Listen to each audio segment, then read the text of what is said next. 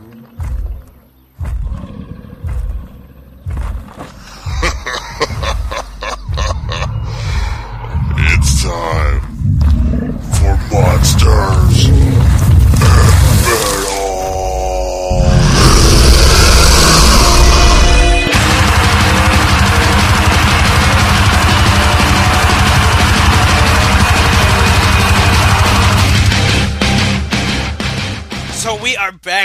Monsters and Metal. I've been waiting two months. It has been. You that. know what? You know what? Here's here's the thing, and I explained it when we did when I did the the April episode, Right. and it was basically you know just March March is time consuming with there's a lot of family issues and stuff, and, and then DanCon on top of that. So with all of that thrown in, I mean it it just happens that we didn't get an episode out then, but luckily Rachel and I threw together the March Middle Madness tournament, and we got to at least showcase the Sweet Sixteen. Yeah, that was cool. That was a really cool thing. And uh, two of my favorite people. You know, if I can't be on, at least Rachel's on, which is perfectly acceptable. Probably a better alternative. Uh, well, I don't know there would be a better alternative than, than Rachel. So that worked out pretty well. So next year for for March Madness, it's gonna be basically uh, I'll have my 16, Dirk will have his 16, Rachel will have Wait, hers. wait, wait, wait, wait, wait. What was that? You'll have your 16. I know, but you, you, you had a little trepidation there. I'm going to have 16 spoilers in there, and you know it. That's why. That's all right. That's Right. all right. But one thing we did, I did learn with with doing the tournament was that um, if a band is awesome enough to share it, their fans show up to vote, and a Legion made it to the top two just because Yeah. of that. That's right. So who are we looking at next year then? It'll be It'll be I'll have a Hmm. bracket, you'll have a bracket, Right. uh, uh, Rachel, and probably Ob or uh, Ted Shuckle. So Oh God, Obs would be. Oh man, yeah, either one would be great. Yeah. So something to look forward to, because you know Iron Maiden won this year, and as much awesome, you know, as great as that is, and as well deserved as that is, um, it's it's kind of more fun to have.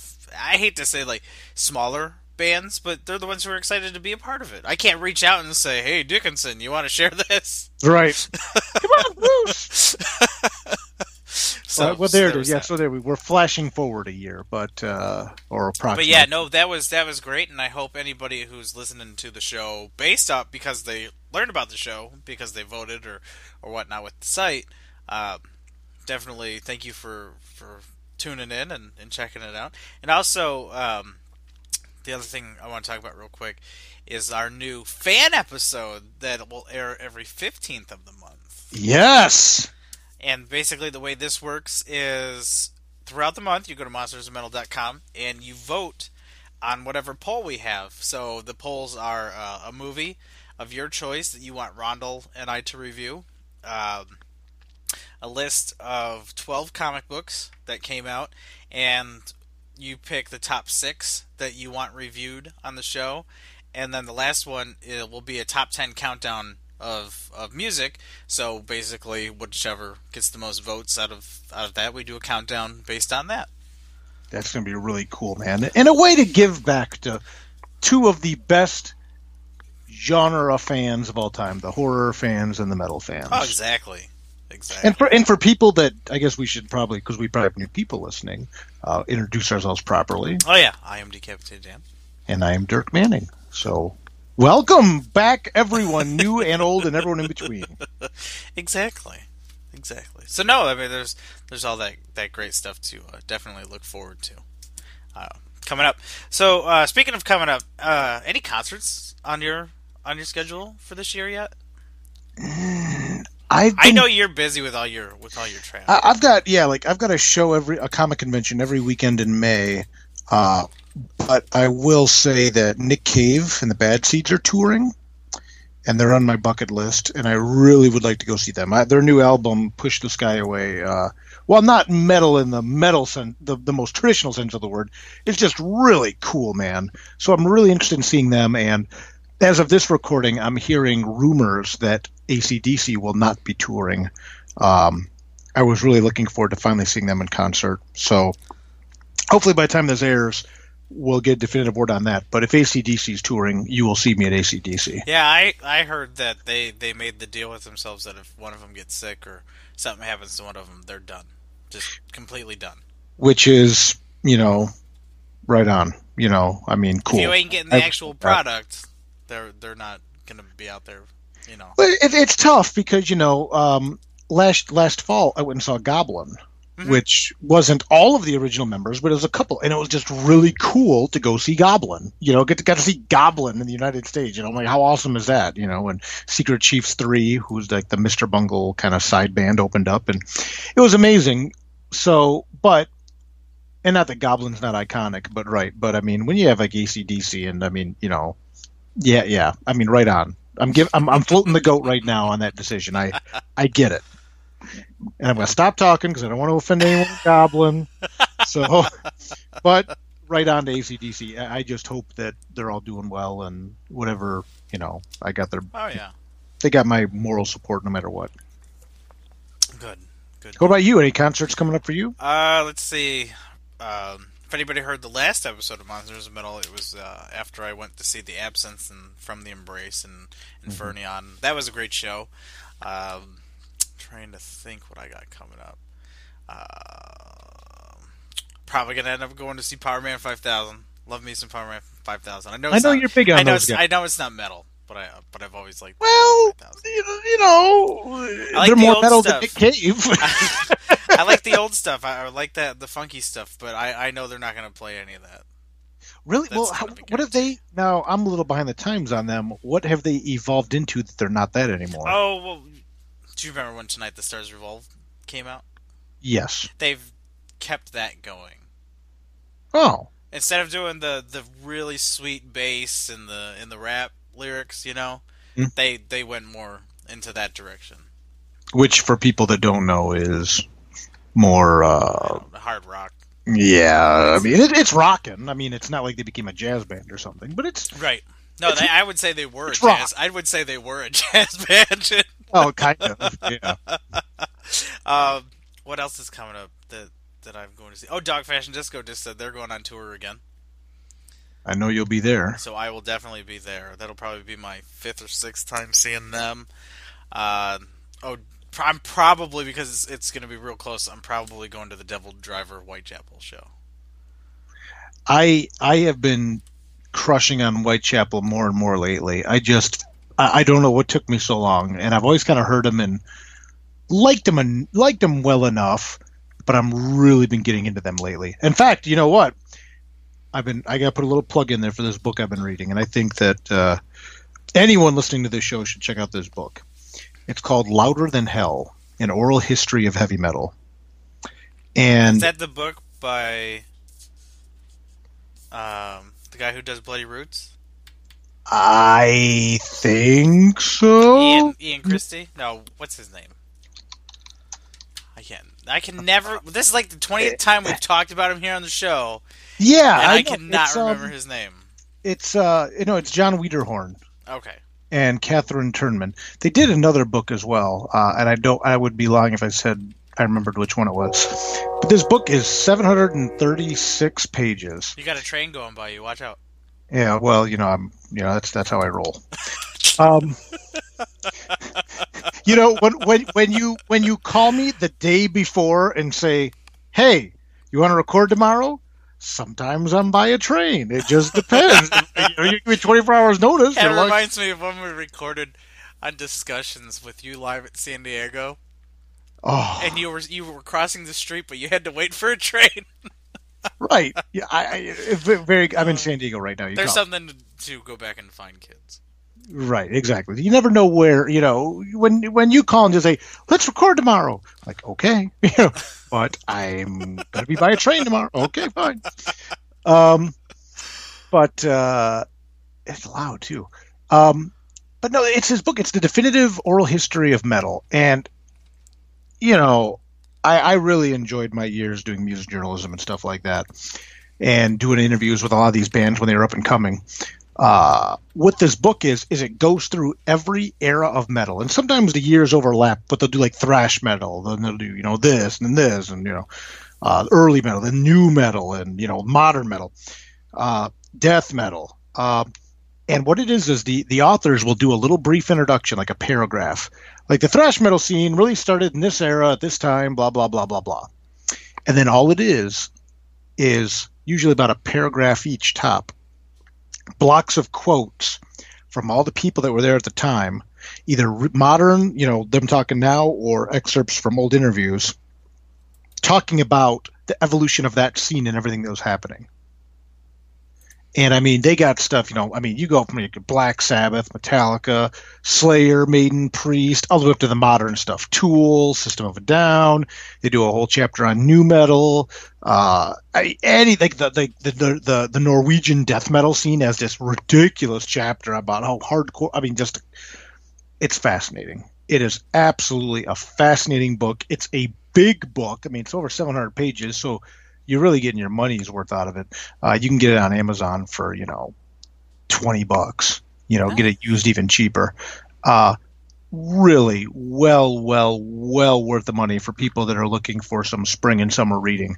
Uh, and it's a book that what you can do is you can pick it up, read five pages, read ten pages, read two page, it, put it down, and just you know, it's a it's a perfect bathroom book. Even I dare say, you know, just pick it up and just read it at your leisure. Uh, very cool stuff, man. Very. What was that really, really good heavy metal documentary?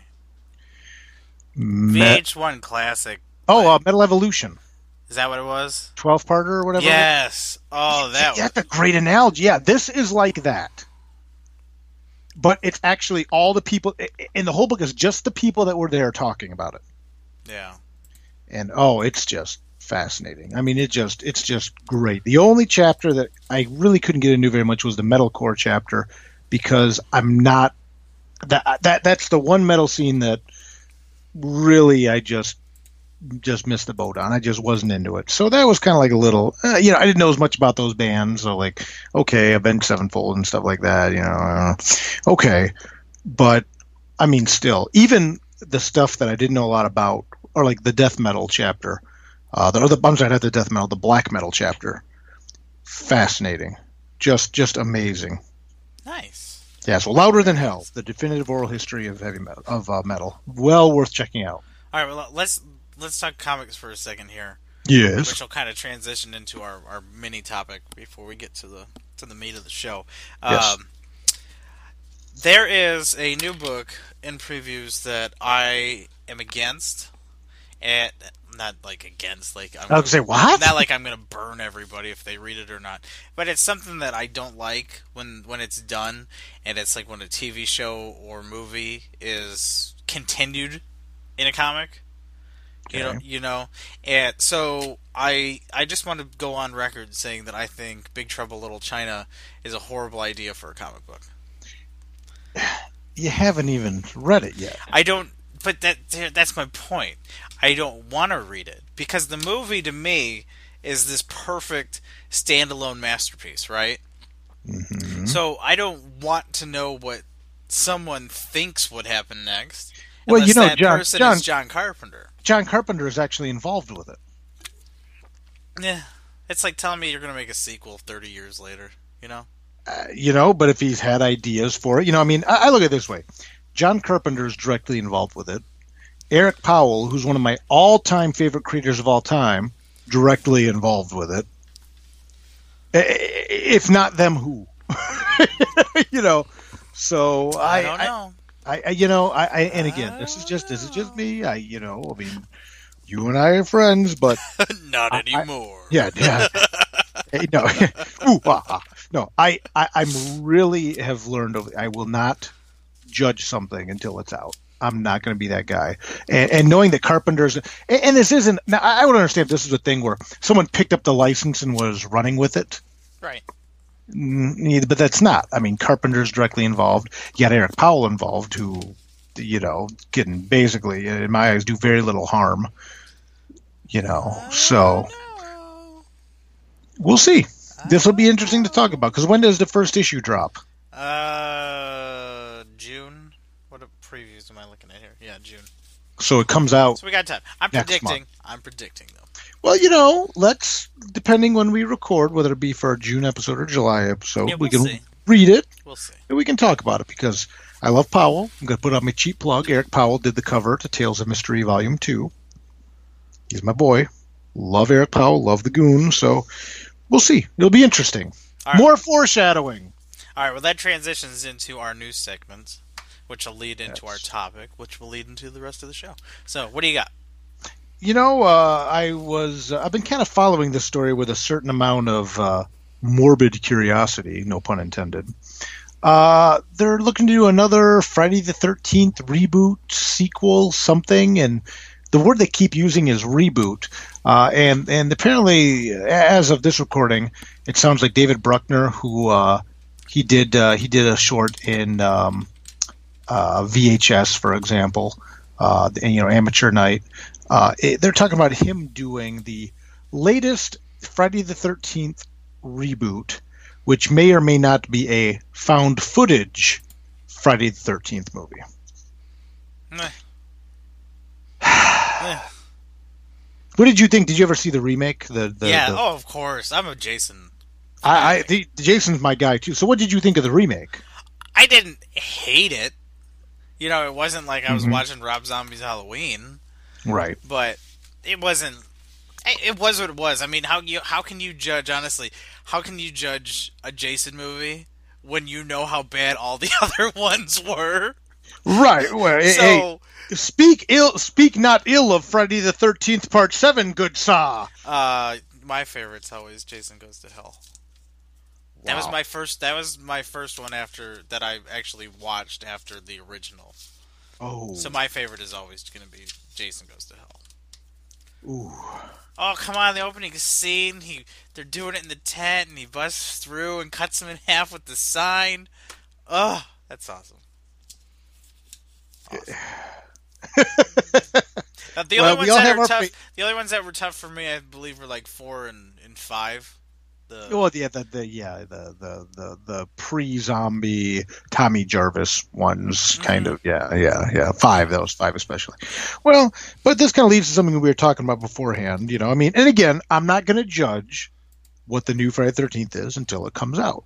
But you actually kind of brought up this this topic, which is interesting, which is there's a you know uh, horror fans often talk about how oh they're remaking this horror movie and oh they're remaking it you know and, and there has been some stinker remakes out there which we don't need to talk about because I would much rather spend our time discussing the positive but you what- talk about stinker remakes? Look at all the ones that are scheduled to come out.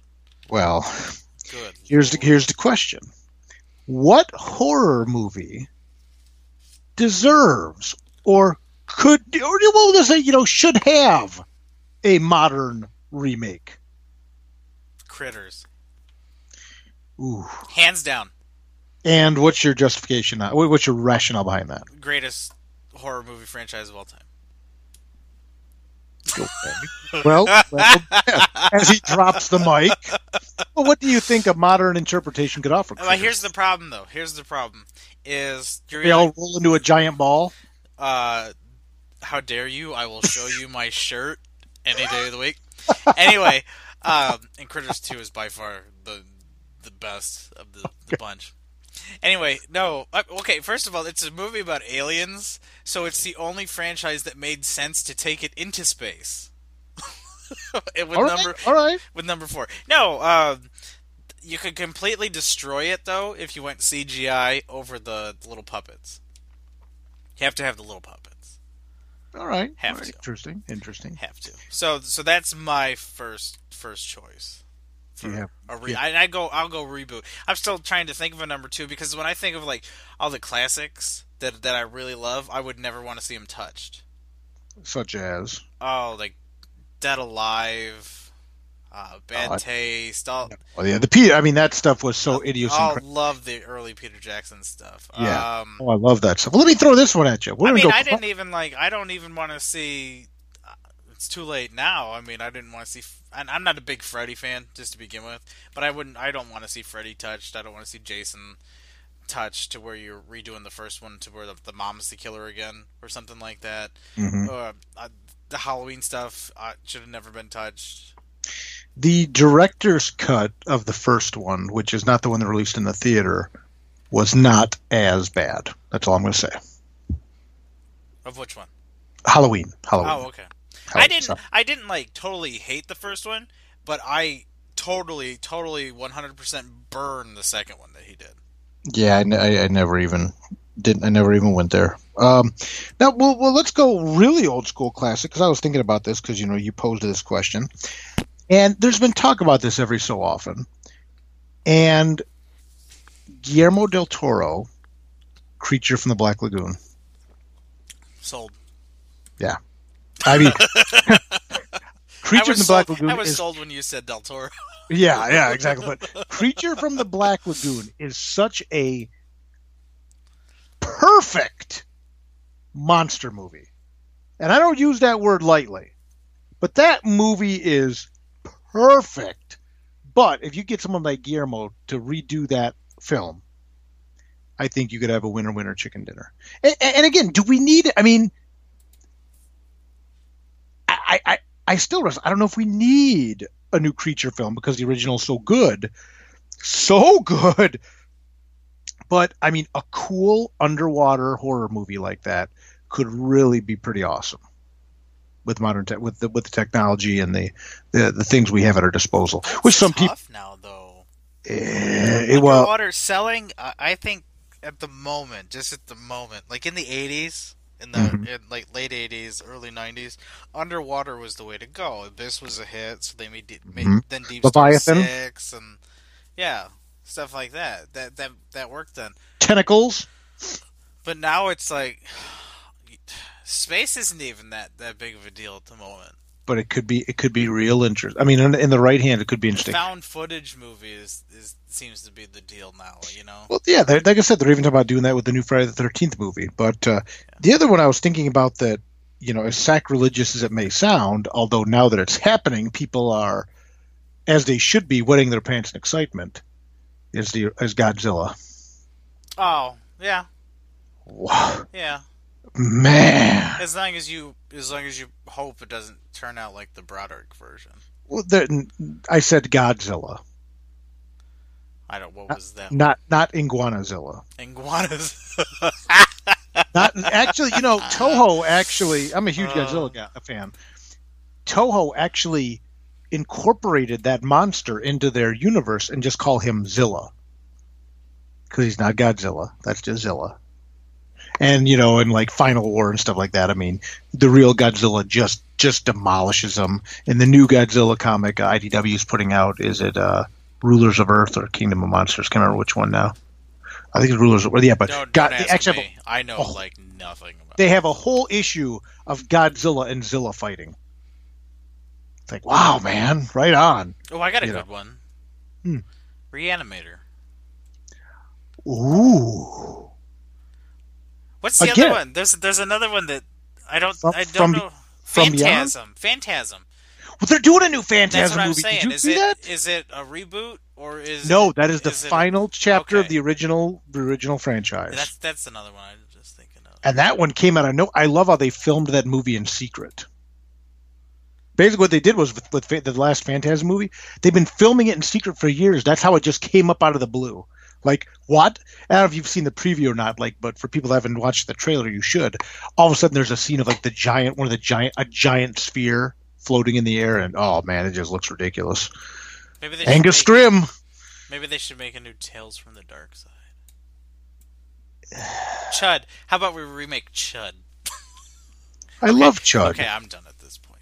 I love Chud, but you know, but you know, and people can sound off on this. Oh yeah. on Facebook. We would love to hear your comments. A, and not not this tongue in cheek crap either. I mean, what is legitimately an old or classic horror movie that ge- you genuinely believe could use a modern remake, All right. Well, quick. like, the like the Kindred or something awesome like that? Before before you pick your song, then before you pick your song, Oh yes, rate the Werewolf remake.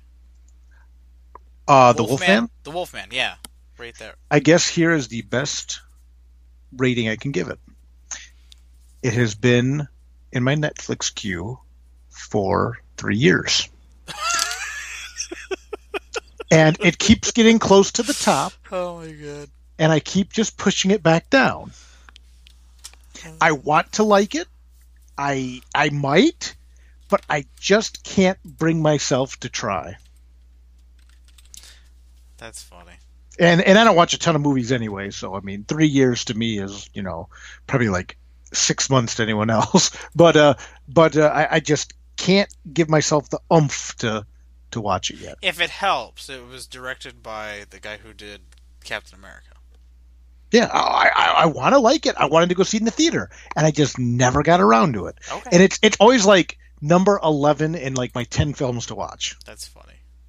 So there you have it. That's funny. All right. Well, what do you got for us to listen to this month? What are we going to enjoy? Oh, we are going to enjoy something very, very nice. Um, if I do say so myself. Uh, I wasn't, since I wasn't on last month, I thought it was only fitting that maybe I do a double song. Uh oh. Don't be nervous. No, no. Brain stew, geek stink breath, or whatever. What are you talking about? Green Day. no, no. Have we met? Ah, No, this is much more metal. No. I'm no. kidding. I'm kidding. Yeah, this is actually uh, a new semi super group has formed, Killer Be Killed, which features uh, vocals and guitar from uh, Greg from Dillinger Escape Plan, uh, Max Cavalera from Soulfly, and uh, Troy from Mastodon, and then drums are by uh, Dave uh, uh, Elitch, who was in Mars Volta. And they formed a group called Killer Be Killed and they've their uh, their first kind of uh teaser, I guess, from their album coming out is a they've released two songs called "Wings of Feather and Wax" and "Face Down." So since I did not get to eschew my medal on everyone last month, this is a double track from "Killer Be Killed," "Wings of Feather and Wax" and "Face Down." All right, and we will enjoy that. And Dirk and I will be back sooner than you think. Woo, ha, ha, ha, ha. Glass wire blind of light from another breed. Realize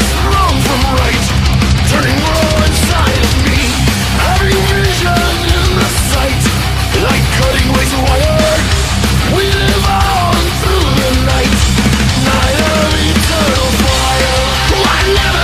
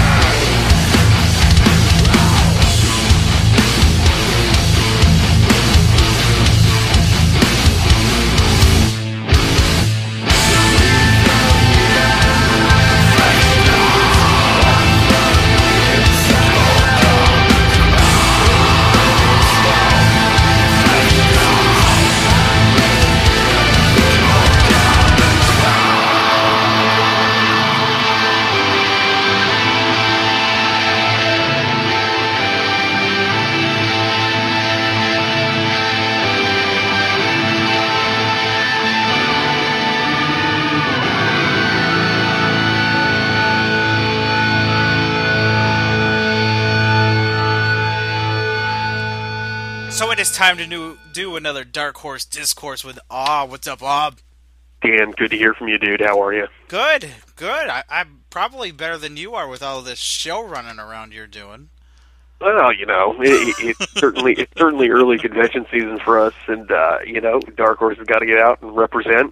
It's uh, it's a big year for us, and a lot of awesome properties are coming out, and so we got to get to shows, get to people, know where they're going, and uh, give them some stuff.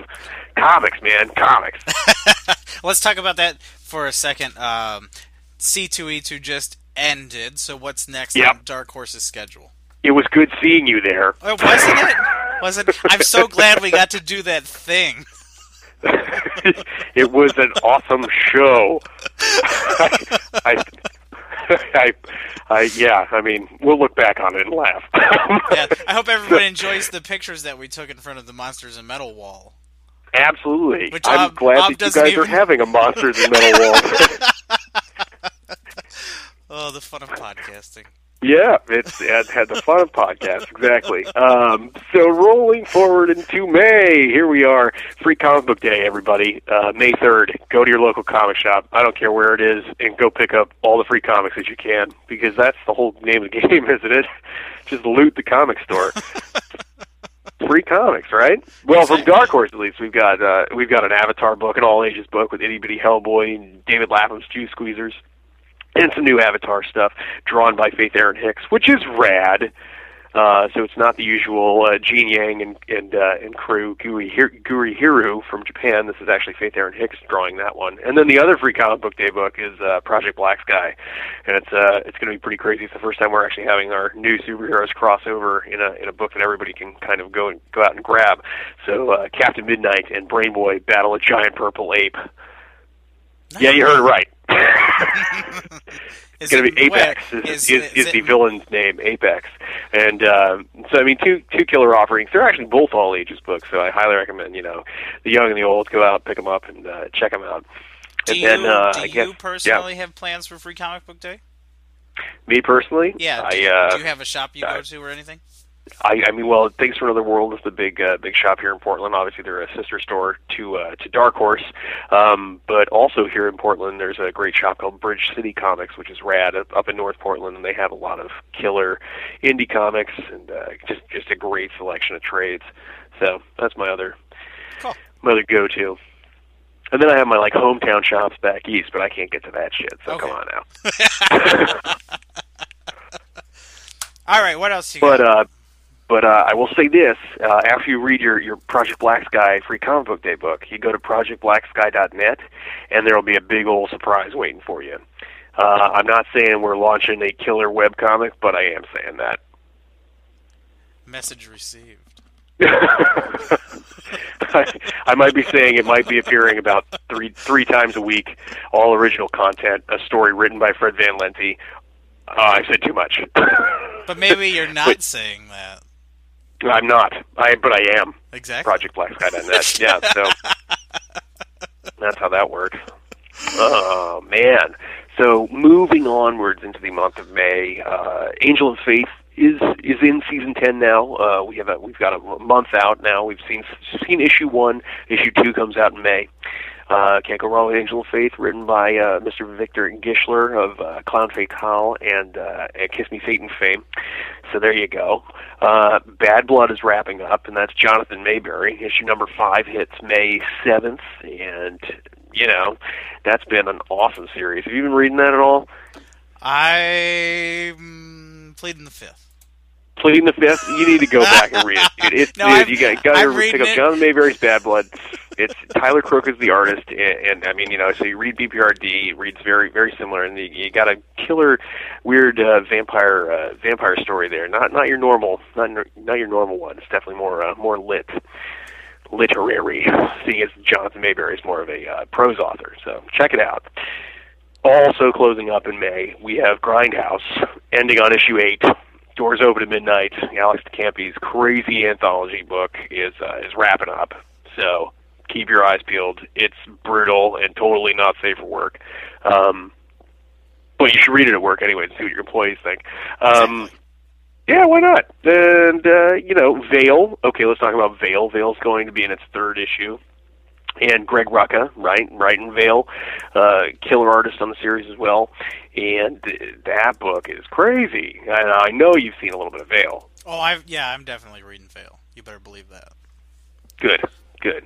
Yeah, that's going to be a uh, that's going to be a, a around for a little while. So that's all I'm going to say about that. But Veil is uh, an awesome creator-owned series. Everybody should go and check it out. Greg Rucka can pretty much do no wrong. then uh, also you're going to see in May uh, a return of our the fan favorite Hellboy in Hell. I think issue number six is actually out May 14th.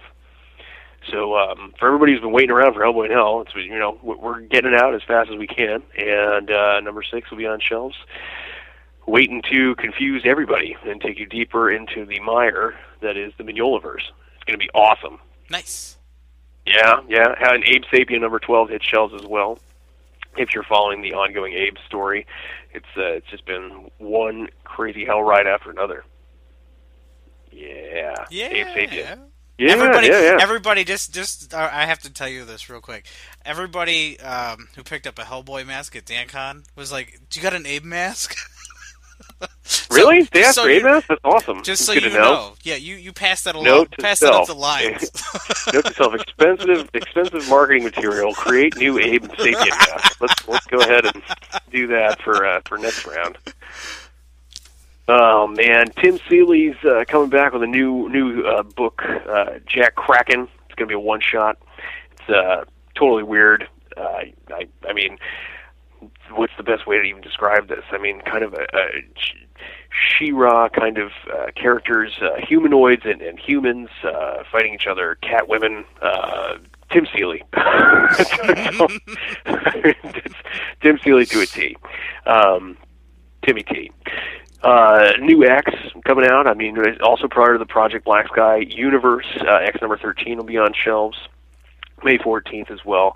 And, you know, that's just been a crazy series from Duane Swierczynski, and it's just been so intense and just violent and awesome and gory.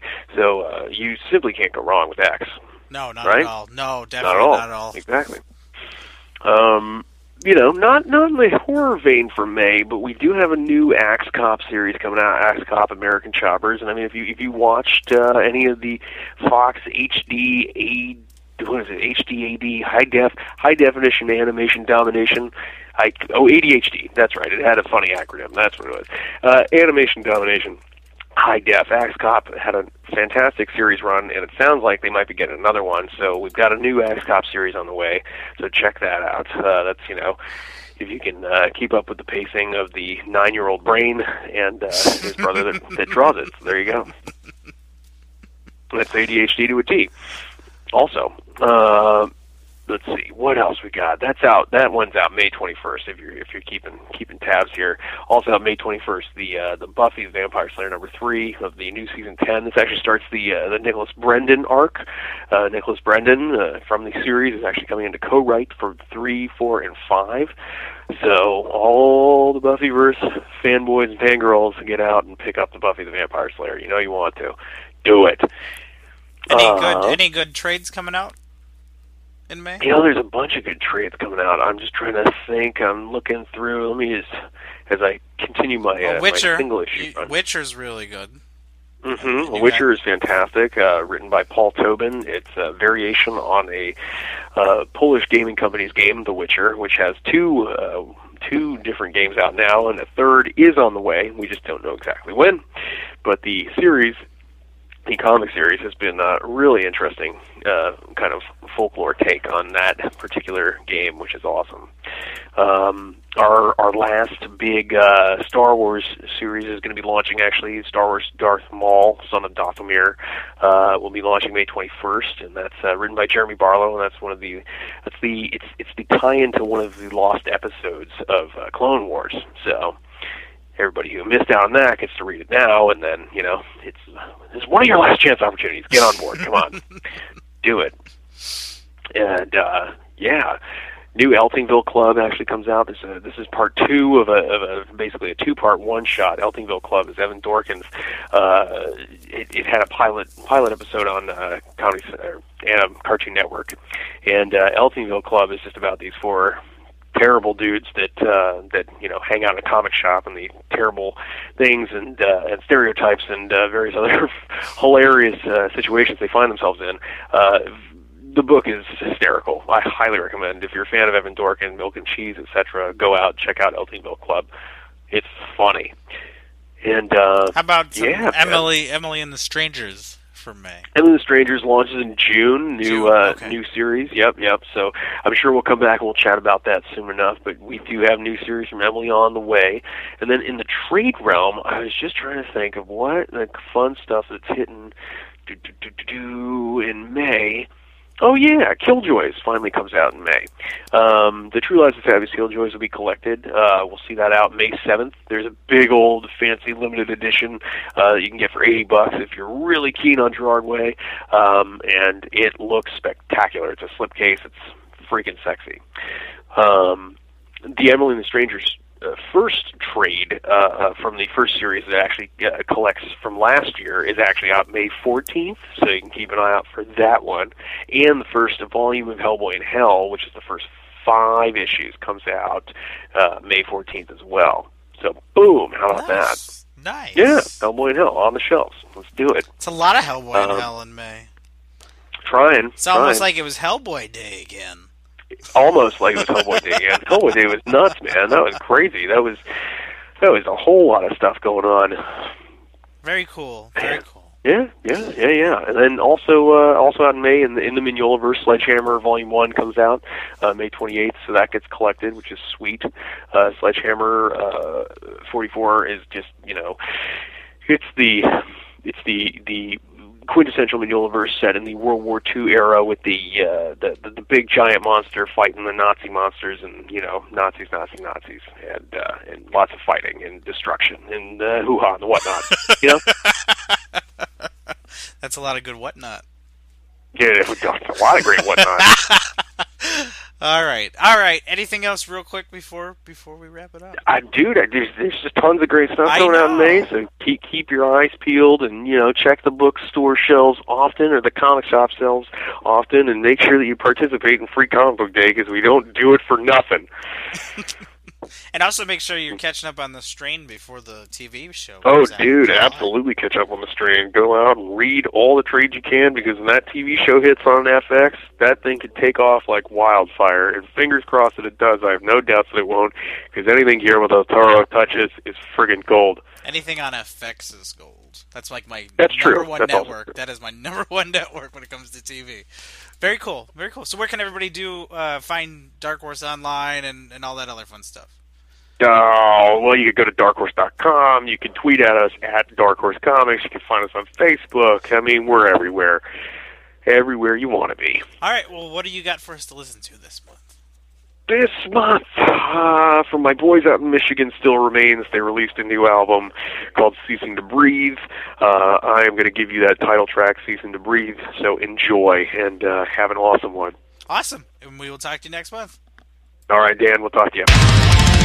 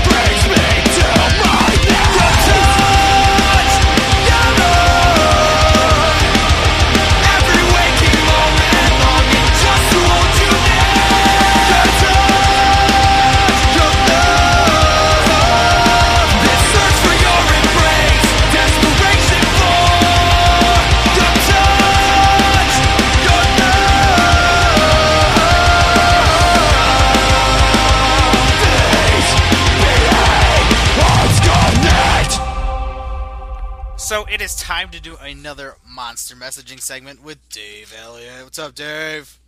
Hey, Dan. Hey, man, I'm here. No. uh, yep. I wasn't sure if you were there or not. Yeah, just making sure. Just making sure. How are you? uh, I'm good. I'm good. It's yeah. It's um. It's gonna be a busy year for me. Uh, so yeah, yeah, That's a good thing, though. yeah. No, it's good. It's good. The the books are doing well. Um, and you know, starting to get the royalties in, and it's uh, yeah, it's it's it's nice because the, you know, um, I see what I'm doing as with Atomic as being sort of like a, a mini little cottage industry, and I'm working with many different creators, and you know, it's it's it's a it's a difficult time, you know, for creators. Like it's the you've you've got like the Avengers movie out there and Captain America and you know everyone thinks that like the comics industry is this billion dollar wow every you know, you're a comic artist or creator? Wow you must be making millions. And it's like no it's only Disney and Warner Brothers make the billions of dollars. And we all we've all got pennies and we're all fighting over those. And um but it's going well. It's it's nice to see like the you know royalties of the, all the books have been doing very well so we're we're we're really psyched about that How's uh how's the feedback coming back to you on uh, volume two? Uh, oh, it's been great. I mean, it's it's kind of been weird because, you know, um, I'm already, uh, yeah, I'm w- I'm I'm wrapping volume three. Um, already halfway through volume four. Um, uh, as soon as I've finished volume two, uh, volume three, I've got to do um, uh, wrap volume two of a one up. Um, I'm starting work this week on uh, the sequel to Weirding Willows. Um, so yeah, it's it's busy. I love this cover to volume two. Oh, it's awesome, isn't it? And didn't you just post the? Uh, when I say just post, we're in, we're in April even- and not May. But uh, didn't you just post the cover to volume three? Yeah, Yeah. yeah. Nice little demoness. Yeah, holding a severed head. You might. I thought you might appear that a, I love it. Are you a kidding? decapitated head. I pretend every time I see something like that that someone did it just for me. is that? Uh, I don't know. Is that something that you're going for with with the books when they come out? Is the the sexy monster woman uh, on the cover, or does that just happen to be what's going on for the first three so far? Um, Just coincidence. it's just fun. It's just like you know, look, look when you know it's for the guys who like to draw, you know, sexy women, um, uh, monsters, and things like that. It's it's becoming, you know, well, well, sure, well, every like Marvel and DC comic has these sort of, you know, scantily clad women on them. Doing actually a fun, sexy woman that's not a you know, a licensed character. Um, people don't get, actually get the chance to do that. And, you know, as said, like, you know, a, de- a, a big winged demoness, you know, who's, she's naked on the cover holding a severed head.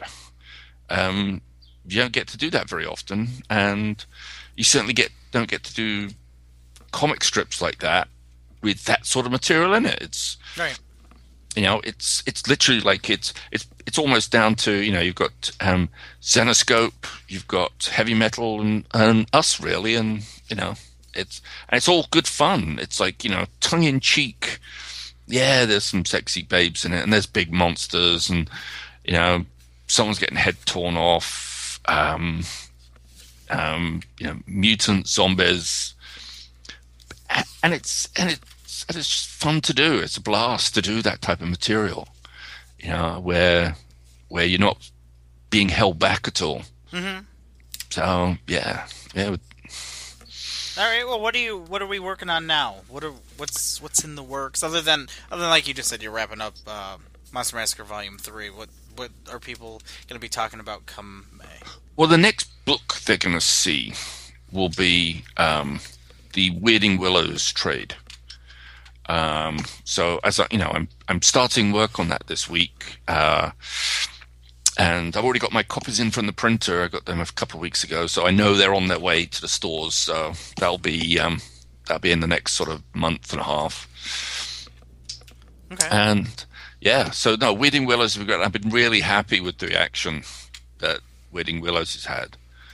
Um, it's just fun. It's just you know seeing where because because when you start telling someone that you're doing a comic strip that's got you know Alice from Alice in Wonderland, you've got the Frankenstein's monster in it, and you've got Doctor Moreau in it, um, Doctor Jekyll and Mister Hyde, the Wicked Witch of the West, you know, di- talking dinosaurs. Everyone's like, "All right, that's that's just insane. How are you going to make that work?" And it's fun seeing people putting that all together and going, "Oh, oh, I see how you're doing all this. Mhm. Got it." um, yeah. So Let me ask you. Let me ask you a question. Why? Um, well, not even so much why, but are you noticing? Um, I wouldn't want to say like more sales in particular, but do you notice more people go towards collecting just the individual story compared to getting the anthology issues when you had those coming out? Um, I think the based on um, pre-orders, the uh, I think we're going to sell more copies of the collection than the um, anthology. Um, the single, although I don't know if we'll beat the sales of the single episodes digitally. Okay. Okay. Um, those were a nice surprise because I wasn't sure. Like it wasn't again. Um, it wasn't. Um, you know, it wasn't a Marvel or DC book. It's not Walking Dead. It's not a TV show. So, you know, I was kind of like, ah, we'll probably just get like you know, a couple hundred or so, and it was like, whoa, Sure. that's good. Oh, and we get you know, and you know, it it kept moving every time we like a new installment came out. So That's always good. yeah, That's always um, actually that's that's really good. I'm I'm really happy to hear that because I'm always curious, like in terms of like the digital front, how how you're seeing sales in terms of as we move forward into the future. You know what you're seeing in terms of digital sales compared to hard copy sales. You know. Well, I think it's it's see the issue for digital when when you talk about the independent publisher, and I can't talk for everybody, but at least my experience seems to be by the time the physical copy has been solicited and hits the store, Mhm. you've probably got about half the stores went, oh, we didn't even order that. Oh, oh, and you've got people coming in asking for it Okay. and so you know you, you know uh, Titan actually kept the numbers pretty low on the on the um, the print runs. Yeah. So yeah, it was it was like if you you know oh um, you missed it. Oh, oops, sorry, oops. Um, hey, go and buy the digital, and you know which isn't particularly good for a retailer, but for the audience. Um, they seem to be seeing it that way, and and again, it's finding another market. It's there's another market that seems to be um, uh, slowly building. That's um, just coming for digital comics. and it's different. I mean, I, I like it, it. You know, in theory, I you know I'm a guy who likes a hard copy, but you know, but in theory, the the fact that I could have this little jump drive in my pocket and it's my ent- it's, it's ten long boxes, you you know, it's Well, it's it- hard to say. I mean, It is. I mean, if if you're someone like I, you know, um, there are times when I do. Tra- you know, I don't travel all the time, but when I do, it seems to be sort of. You know, I've I've got like three, four big trips coming up soon, and you know, there's always that thing of oh god, it's like yeah, I've got to read that script while I'm away. And yeah, I have to read that contract, and I've got to read this, and oh god, I've, you know, and, and I, and I want to have something fun to read, and you're sort of filling your carry-on bag up. Well, now you can actually get to the point where, oh, I've got my iPad. Um, I've actually got something like about seven or eight hundred comics on my iPad. Um, and it, it's sometimes it's stuff that I just I, I know I'm not going to get around to reading unless I go on away on a trip. um, so it's always a nice surprise to go through. Hey, well, by the way, what did I buy two months ago? um, and it's nice, and you know, and I've loaded up the the scripts I need to read, the contracts I need to read. It's all on my iPad. So instead of sort of a big bulky bag that's weighing your shoulders down, I've I've got Right. something that's nice and you know that's as as slim as a you know a notepad, and it's got everything on it. Right, and and like you said, I mean that's that's the fun thing is if you say say you're reading Rachel Rising and you're ten issues behind, you could have all ten issues at your fingertips and, and not have to worry about lugging them around and all that other stuff. I mean, it's it, it works out. It, it works itself out. Um, so yeah, be- because I just it's it's funny. I I never thought I'd see myself do it. Uh-huh. I'm actually reading like not comics but novels on my iPhone, and I oh, never thought really I'd do that. on I that never, tiny little screen? you know what? Exactly. I used to be the same. I used to go, "There's no way." But you see, what you're doing is you're adjusting the size of the font. So even on that little phone, sure, you're getting like a paragraph to read at a time, but you just flick, Right. read it, flick, Right. read it, flick. And you know, I I've been you know needing to use the train quite often. So recently, so at the moment, I'm um, as part of what's going to be happening in the next two to three volumes of Weirding Willows, I need to sort of you know reread all the John Carter books Mm-hmm. Okay. um, because John Carter figures and Mars figures quite heavily into that little um, in the next three volumes. okay.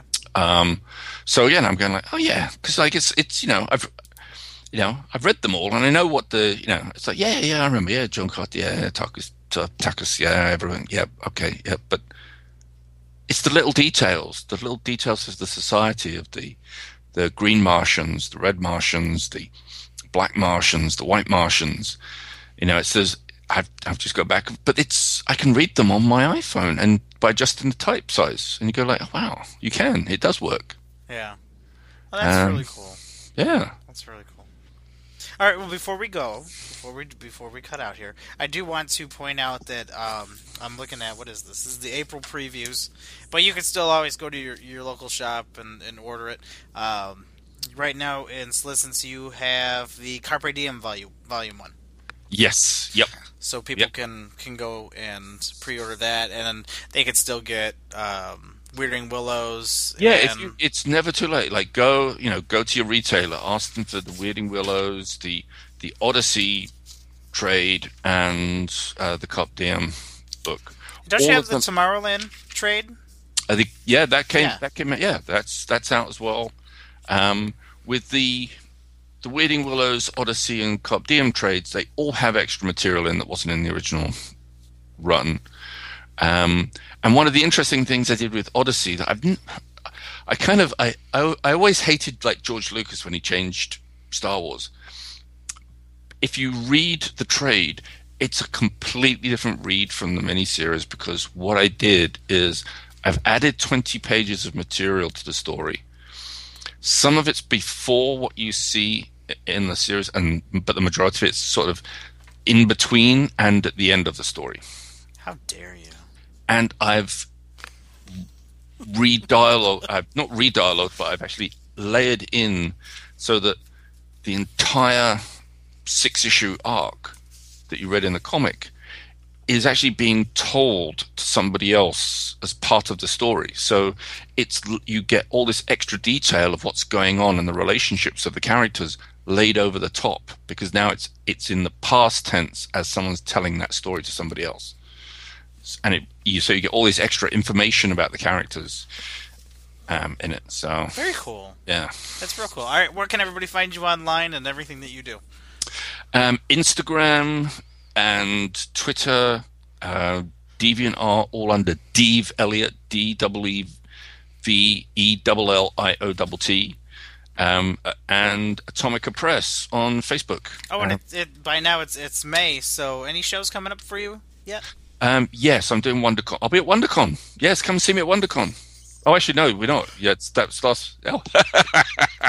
it's April. Um, well, next month. Well, thanks for seeing him at WonderCon, everybody. Yeah, yeah, it was great to see you guys. Um, um, I, I'll be at Heroes Con, um, San Diego, um, Uh, I'm looking at Boston. Uh, so New York Comic Con. Yeah, a couple of others I'm adding, and I want to do Fan Expo as well. Why would you go to WonderCon instead of coming to see me at C2E2? It only did well. The reason I'm doing WonderCon is I actually have to be in Los Angeles for ten days. Oh, okay. So it And- works itself out. You're there. you It does. It well. works. It's, it's like it, so. Yeah, and that the weekend, the Saturday of WonderCon is um, uh, my good friend David Baxter, who actually wrote the Marksman series for Image. It's his fiftieth birthday, so um, we're having a, a Game of Thrones fiftieth birthday party on uh, Saturday night. Very nice. Very Yeah. nice. Well, happy happy belated birthday to him. Definitely. Because it's belated at this point. When Of course, yes, yes, yes, it is. But very cool. That's really cool. As It was always, great. It was great. It was wonderful. it was fantastic. oh goodness! All right. Well, uh, yeah. As always, thank you so much for for being here and being a part of the show. And we will talk to you next month. Thanks very much, Dan. Our first century media spotlight this month comes to us from Valen Fire with their new album Splinters coming out on May 13th. This is Scabs.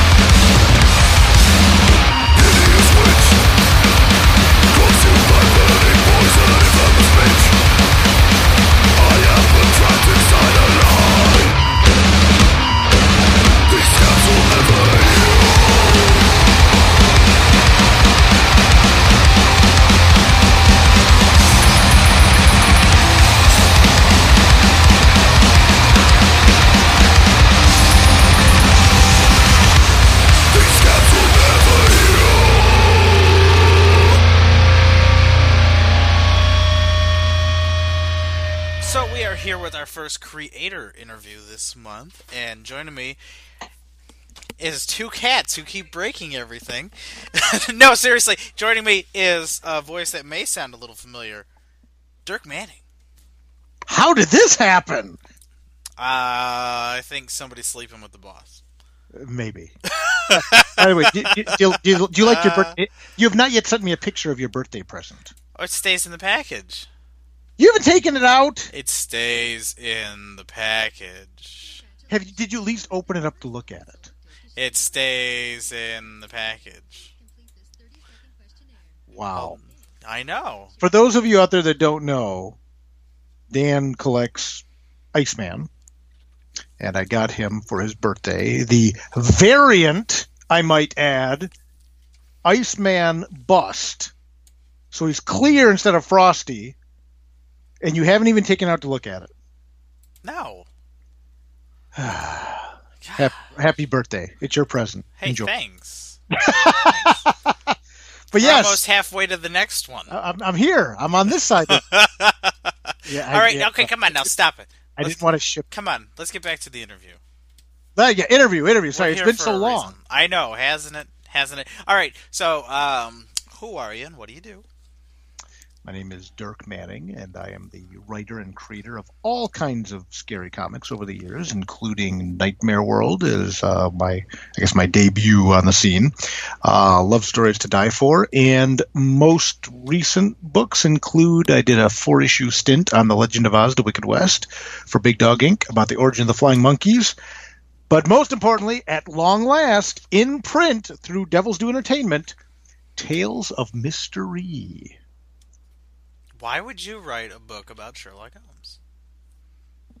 Sherlock Holmes. I don't. I'm, Tales of Mystery.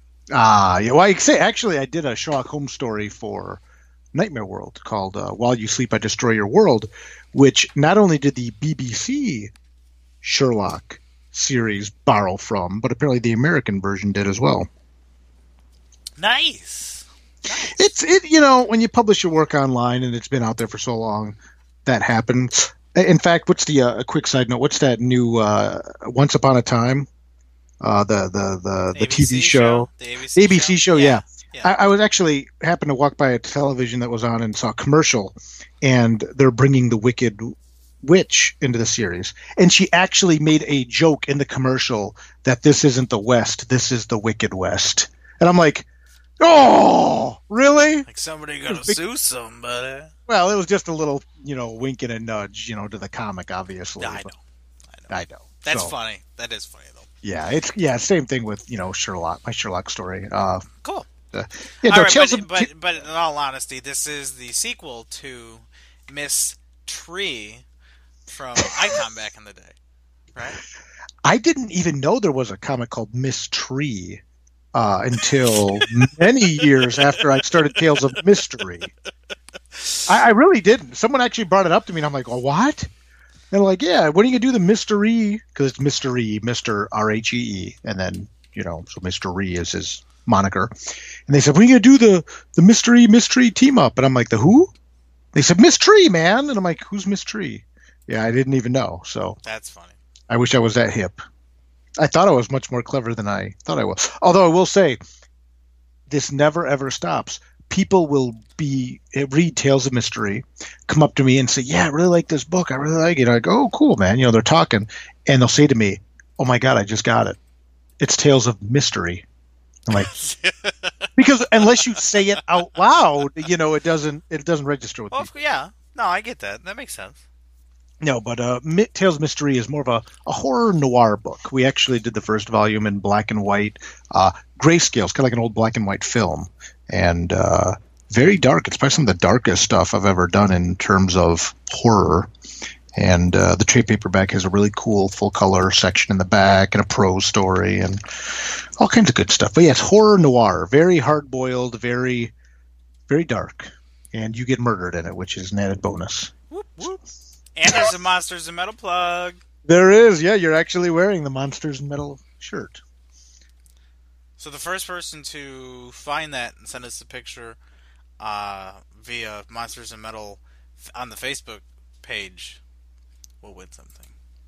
I will give them. Well, I can't give them a copy. Yeah, because they, they already Yeah. have a copy. Um, We'll do something. We'll cool. figure something. We'll, We'll do figure some- something. But that is that is open. If the first person who sends us that picture, of Dan be murdered in Tales of Mr. Rhee Volume One, uh, I'll make sure you get something very cool. Very cool. so there's there's that to look forward to. But no, let's. Uh, what I'm curious about uh, with this is originally you had done a Kickstarter for it, Yes. Yes. and I'm guessing that was successful. It was, as a matter of fact. Is that what funded the book to be made for it to be sold through Devil's Due? Yeah, um, you know, Tales of Mr. Rhee was an online comic. It was the the the, the spin-off of Nightmare World uh, uh, for years, and it was just a situation where I really wanted to take it to print.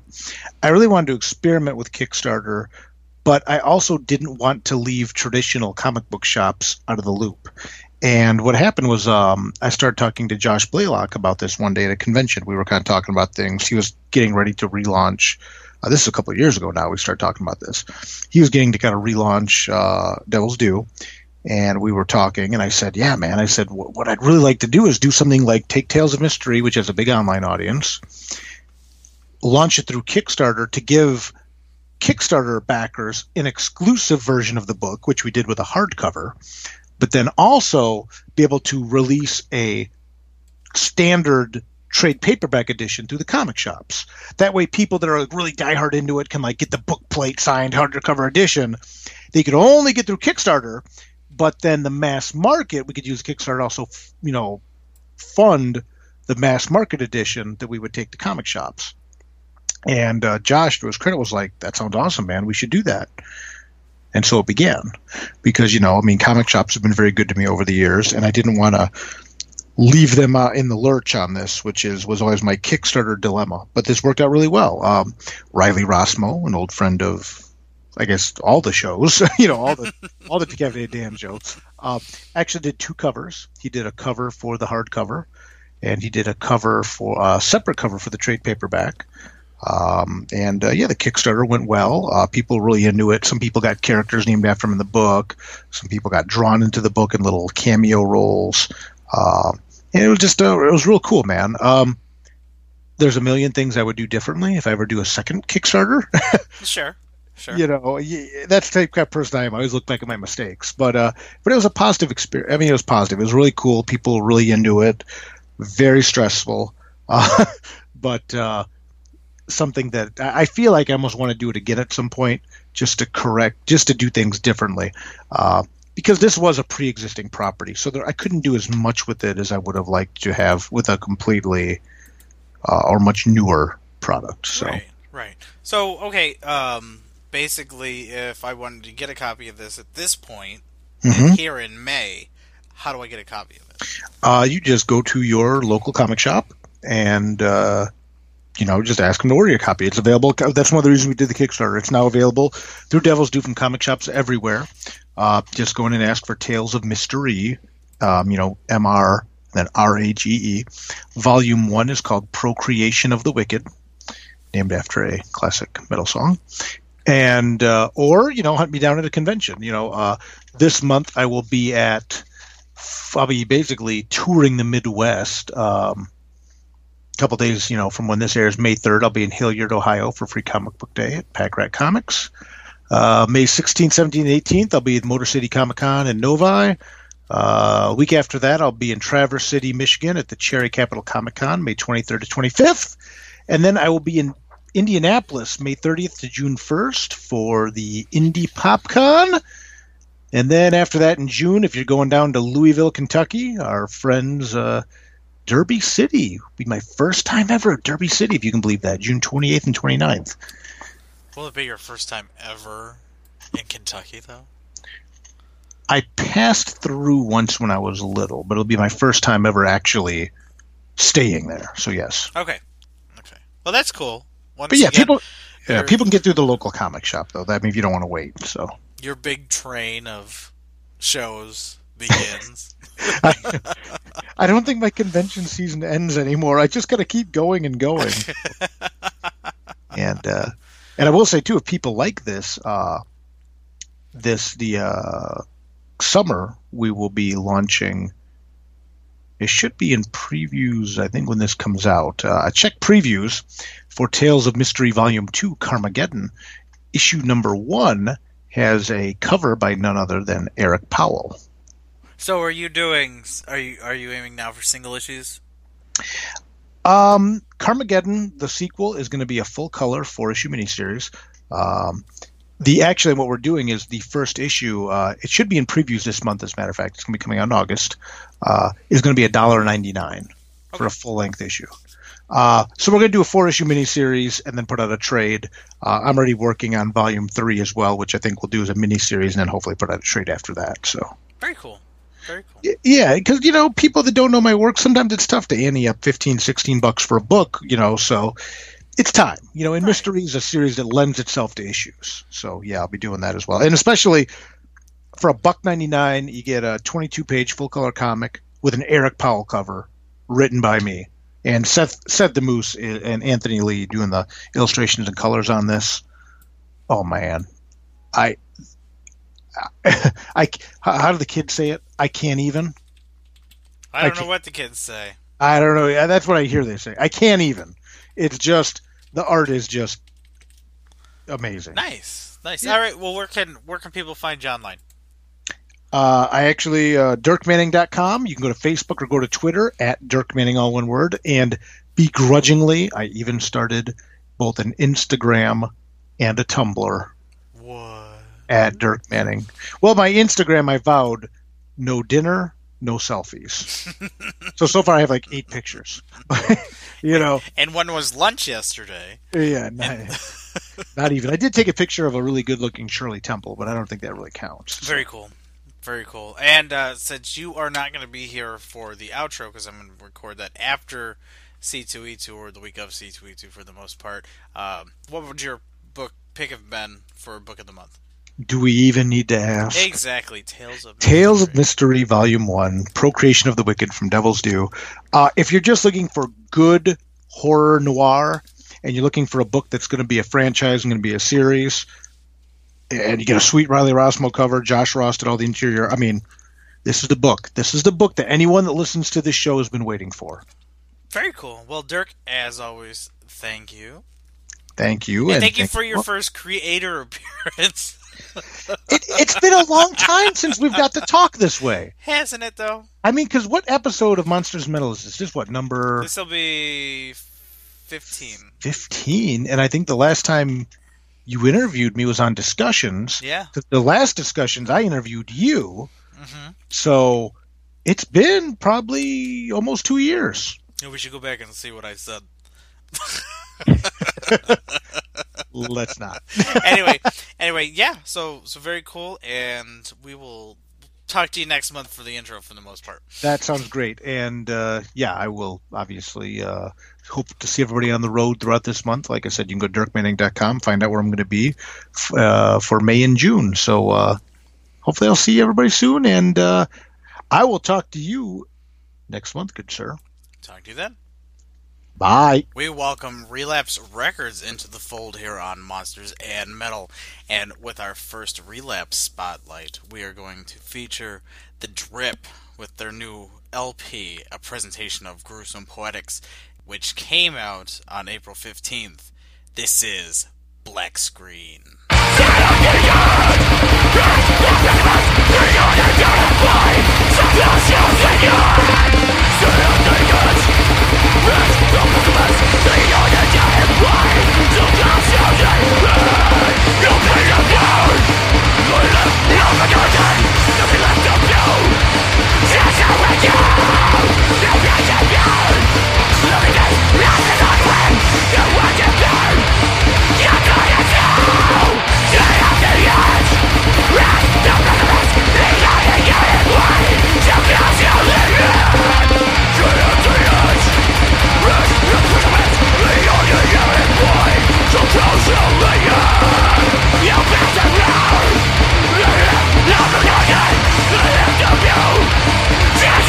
Yeah!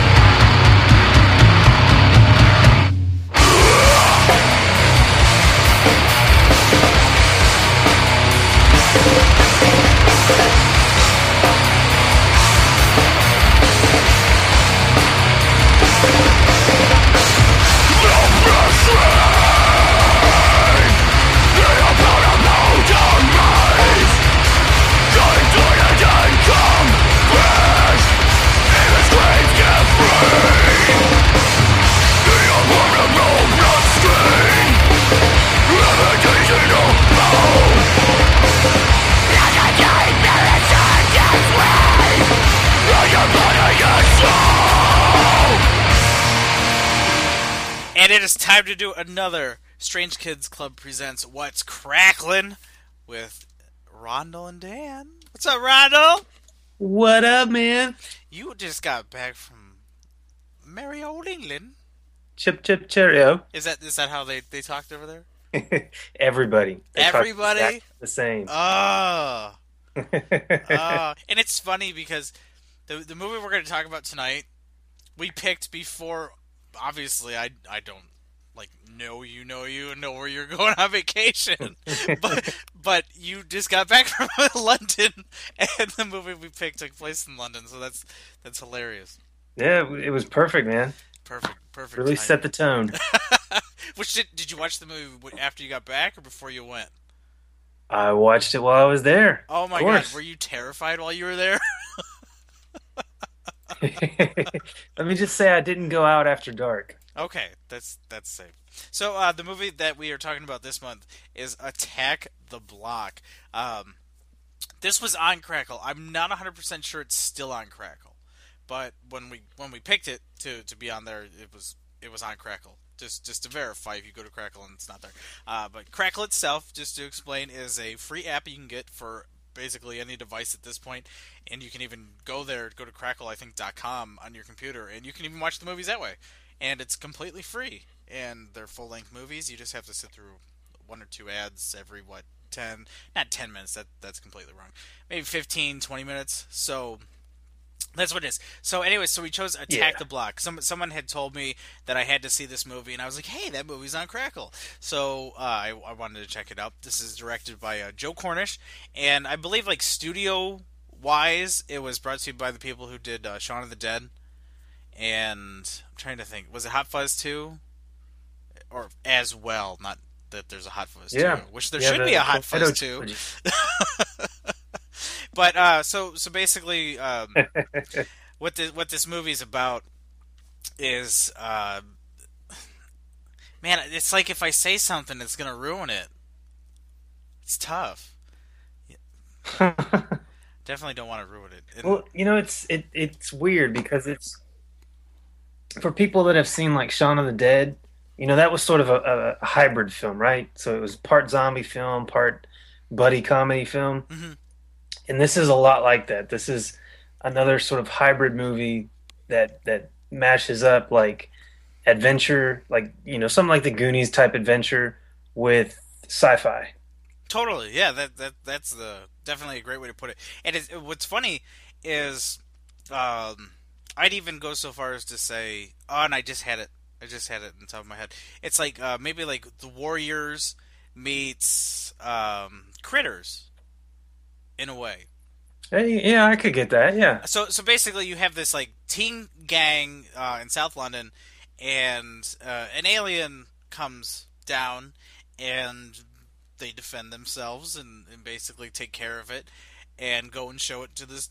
I, I guess you could just say pot dealer who happens to be Nick Frost from from the uh, all the Shaun of the Dead movies, um, and and basically uh, more aliens show up, and they were like the surprise, amazing, most amazing thing that took, in my opinion, that that happened in this movie. Not that the movie wasn't great, but the aliens themselves just oh jaw dropping, so amazing, so amazing. Well, it it was impressive, like how much they did with how little. Like just Mhm. the look of the aliens is so streamlined and simple, but they're still scary as hell, man. They are absolutely what I loved about them is first of all, one they're not CGI at all. I, I guess I don't know. You, you could say they're colored, computer colored for the most part, but they are pitch black, which ends up being a funny joke because um, one uh, most of the characters are, are black, and he goes, "He's blacker than your cousin." uh, but no, th- so so you have that. You have the the fact that they're pitch black, but their teeth are neon black light blue, like white with black. You know when white black light hits white. You know, and that's all you see. And oh man, I know it was done post production because I had to look it up, but oh, their design I loved. Oh, I And couldn't, I couldn't not get over that. it's scary enough when it's just one of them, but like towards the end, once you see a whole pack of them, hmm it's like holy shit. Yeah, yeah. And uh, so so just from that standpoint, I, I think this movie just like completely like jumps off the charts because it's I hate CGI. I I don't just like CGI. I hate CGI, and especially when they use it for certain things. When you could do it in, in to me in a horror movie, you have to have a puppet. You have to have a costume, or you have to have a puppet. It goes back to all the great movies from the '80s and the early '90s when Savini was was doing stuff and and all those others. I mean, it oh, in that in this movie had that. It had that. Absolutely, and I mean, there's actually there's a lot of like sort of throwbacks to to 80s, you know, like sci-fi films, but it, it's all like indirect stuff, you know. Oh yeah. Like when the first alien lands, it, it's sort of like like ET, but they they take it in a completely different direction. That's true. That's true, and it's funny because, uh, like, I God, the only easy way to say it is is like Judge Dredd. Like if if you're you're not used to the that lifestyle of like this this is this huge apartment complex, you know, and it's drab and it's dreary, which most things that take place in London in any movie are, you know, and and it's just it has this this overarching tone of everything's miserable here. It's like an early Guy Ritchie film, like Trainspotting or, or something like that. Maybe that's just London. I've never been, but but no. Um, it, I think that that definitely adds to it. And you have this great cast. Now here here's the only thing I'm gonna I'm gonna complain about, and the way it was described is that these kids have a South London accent, and that's kind of the same thing from uh, Trainspotting at least, I had a very, very hard time understanding them. That might just be me, but but I personally had a hard time understanding them. Yeah, I think it took me the better half of the film, maybe like the first 30, 45 minutes to actually get used to the because the accents are so thick. And, and, and plus they talk in slang. Yeah. Yeah, Yeah. Their, their slang definitely plays into it, but it's, it doesn't it doesn't take away anything from it. I mean, it's uh, it's it's oh, it was such a fantastic film. I, and I'm just gonna keep saying that over and over again, so I might as well just shut up at this point. But but no, so I'll let you talk for about it for a second. Yeah, I mean it's definitely one of one of the probably the best films that we've watched on Crackle so far. And you know, like I said, with the sort of the throwbacks to the '80s film, '80s films, you know, it, it's it's not like a lot of a lot of movies that come out now. You know, want to say that, oh yeah, you know, we're we're being nostalgic and we're we're tossing it back to the '80s and the '90s and all that stuff. And it's more of like t- taking what they did back then and, and regurgitating it. You know, a lot of mm-hmm. reboots, a lot of remakes, all that kind of crap. And and Attack the Block, what what Cornish manages to do, which is really impressive, is is still like draw upon that history of of those films that came out. You know, like we said, like ET and, and films like that, and make something completely new. You know, it was familiar, but it was new at the same time. Did you know about this movie And it's prior? just. I did. I had heard about it uh, when it first came out. It was supposedly like getting all kinds of critical acclaim, like at some of the festivals and, and whatnot. But I had never seen it before. Okay. I just I, I yeah I just wanted to make sure. So neither this this was a first viewing for both of us, I should say. Absolutely, yeah. Okay. And it was it was great. I, I, I pro- I'm probably going to go back and revisit it again. just to try to decipher what they say in the first half. I'll say this. I guess I could say this. Um, the characters who definitely deserve to die died. Because a few of those kid, the, the the one kid, um, he was annoying. The, the, I think he was the one with the sword for most of the movie. Other Yeah. than Moses, Moses had the sword. He he got on my nerves. Um, I didn't think the, the the one kid was gonna the the nerdier one of the group was gonna die. I, I'm completely like spoiling the shit out of this movie at the moment. well, we're not naming them by name, so it's, Yeah. it's totally cool. Yeah, but no. Uh, so definitely, this is definitely. Um, if I were to rate this out of ten, I, I'd definitely give this one a ten. I, this was absolutely fantastic. Absolutely, really solid film, and I'm actually excited. After I saw this, I, I tried to find out what else Cornish has done. You know, the director, Mhm. and he hasn't done a lot. But I was excited to see that he's actually the writer for the the Ant Man movie that's coming up. Oh, nice. So that's that should be pretty good. Very cool. Very cool. Yeah. All right, well, it is time to pick a winner from our contest. Are you ready? I am ready to All run. we had this. This is this is record breaking. People knew this movie. Even I, I, I get. It's not like I could subtly choose pictures from this one because you post a picture of a black thing with blue teeth. people, people know what it is. But we had 16 entries on this one. Holy crap! So congratulations to everybody for getting it right. But one through 16, who's gonna win this one? There can be only one. Let's say number eight. Joe Atherton. Hell yeah, Joe. Do you know Joe? I do not. All right, well, Joe, congratulations on winning, and we're gonna put together a little prize pack for you. So, uh, where can everybody go to check out everything Strange Kids Club? They can go to strangekidsclub.com. We're also on Twitter at Strange Kids Club. And we're on Facebook, of course, at Strange Kids Club. Any big things going on for the month of May? Actually, yeah, we're, we're ramping up. We finished a, a Kickstarter last month. Um, and so in May, we're actually going to be releasing the fourth issue of our Strange Kids Comics Anthology. And we're going to be releasing the next series of Circle Jerk stickers, which are basically, think Madballs in sticker form. Anybody who's won a Cracklin contest knows that. These are totally badass, and these are brand new, man. Very cool. Very cool. Who's in this set? Uh, let's see. This set is going to be toy inspired to tie in with the magazine. So we've got Wretch Armgon, we've got Nightmare Bear, My Furry Freak, and Chip the Crip. Nice. Yeah. Very nice. And um, if someone wants to go get these, they go to. They can go to our online shop, which is just going to be at the top right of our website, so strangekidsclub.com, and it's the SKC shop, and everything's straight from there. And let's see, price because I'm looking right now is seven dollars. Seven bucks.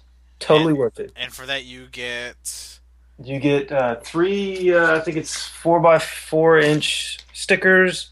Uh, there's a random bonus sticker, and you get three trading cards, vintage trading cards. nice, very Yeah. nice, very cool. All right, Ronald. Well, thank you for doing that. And everybody, um, just a reminder, we are doing the fan episode now. I know I've probably said this ten million times on this episode, but we're doing the fan episode now. So not only are we going to choose a movie every month, but on the fifteenth of every month, we're going to review a movie that you chose from a list of movies that are on Crackle. So go to monstersandmetal.com throughout the month because each week there's a new thing to vote on for the fan episode. So there's there's definitely that to look forward to. So we will review whatever horrible movie you choose for us out of those six. So do it. and Ronald, thank you as always, and we'll talk to you next month. But before we get out of here, what do you got for us to listen to? This week or this month, I've got uh, no submission from Static X. Nice choice. Yes, sir. All right, we'll talk to you next month. All right, buddy.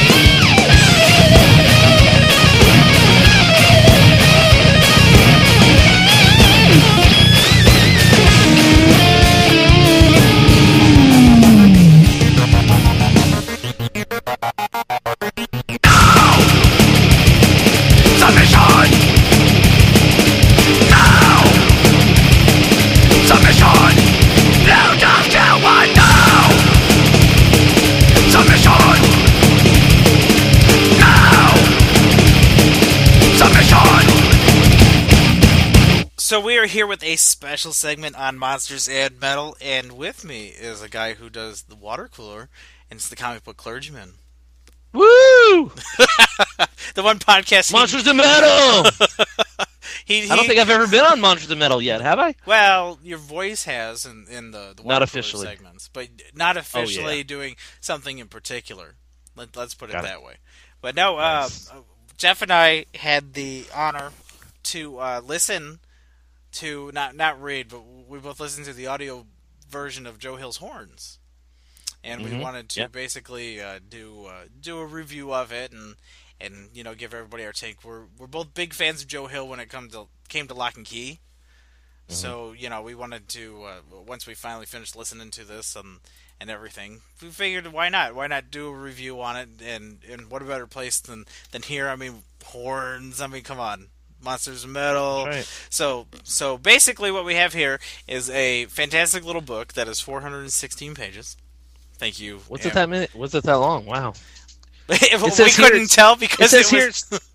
It's, it's, it says here it's 370. Oh, okay. Well, according Whatever. to Amazon, it's Oh. 416. But what, whatever. I trust I trust Amazon over. Uh, I think over it came in somewhere around what nine, ten hours audio wise, something like that. It was, it was. They, I like the way that they did it too. It was broken down into fifteen minute segments.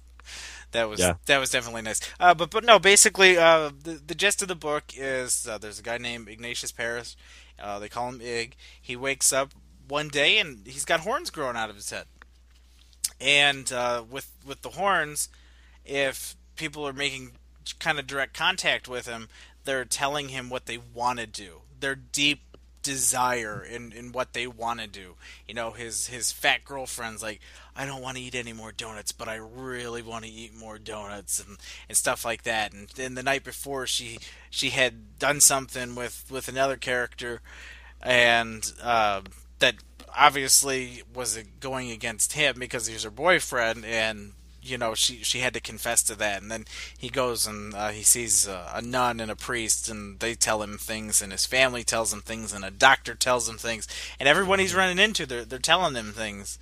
And uh, that I, I guess we'll call that like chapter one. And I, if if if I was basing the book off of chapter one I loved it I, I absolutely loved it. I, I it was like everywhere he turned, like when he was going to see the priest, I was like, ah, this he'll walk into the into the church and everything will be okay. But nope, it wasn't. yeah. You know, and, and, and I like the liked everyone telling him the stuff like that they, they secretly thought deep down. I mean, he, he he lost his his the love of his life, Merrin Williams, and basically, you know, he he got blamed for that death because it was a, a rape and murder, and he was never convicted of it, but he was uh, basically thought to be the guy who did it, and he got away with it. Is is kind of what the entire town and his family think. So that's what a lot of people say to him when when they see him and stuff. And you know, like I said, just based off of that.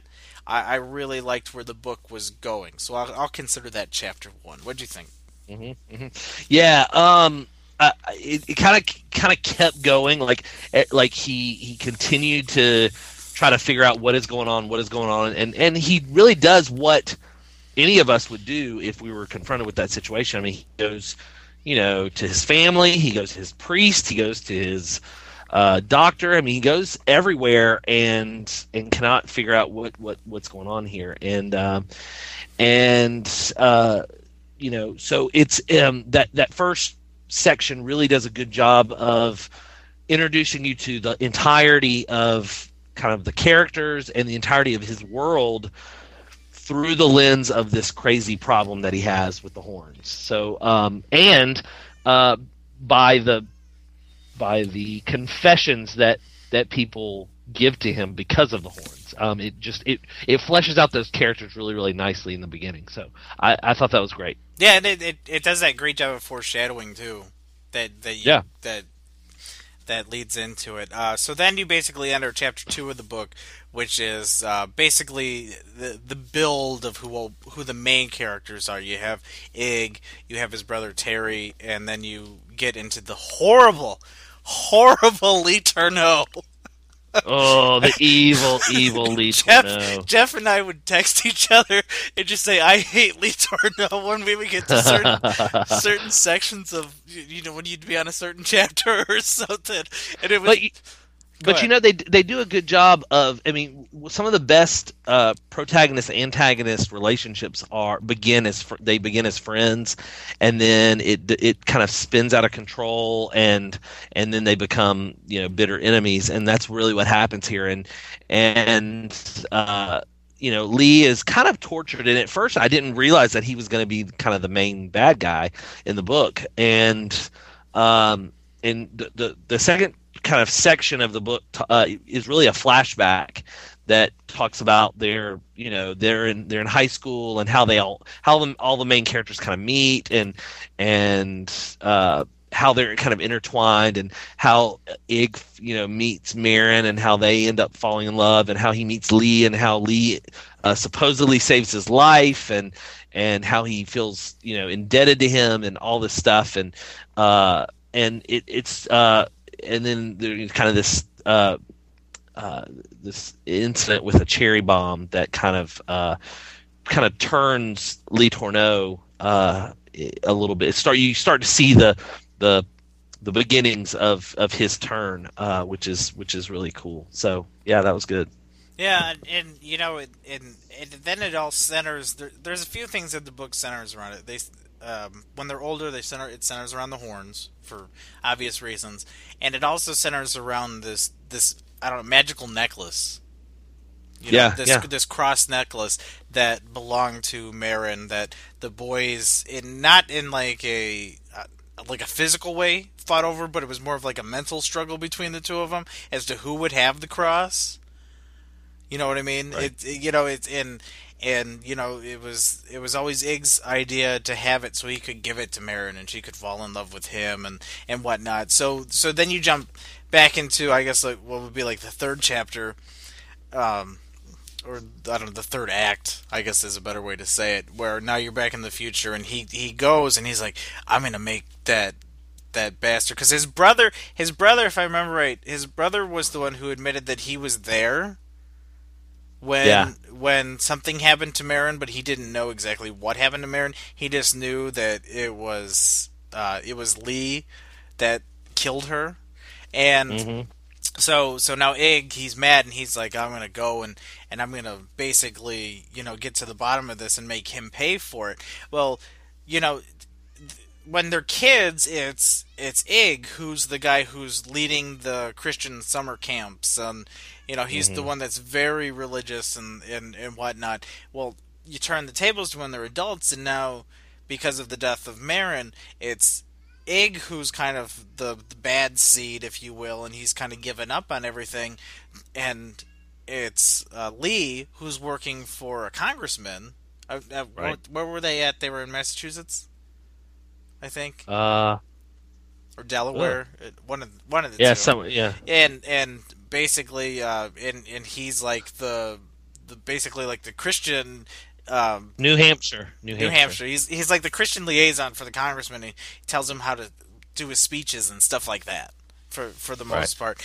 And you know, so he goes to see him, and and all this real crazy stuff happens because of the horns. You know, he doesn't show up on the monitors, and he makes the X-ray machine go crazy.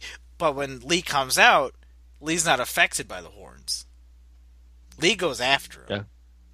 You Right. know, and, and and that had you questioning, but then once again, that all comes back to to the necklace. Right.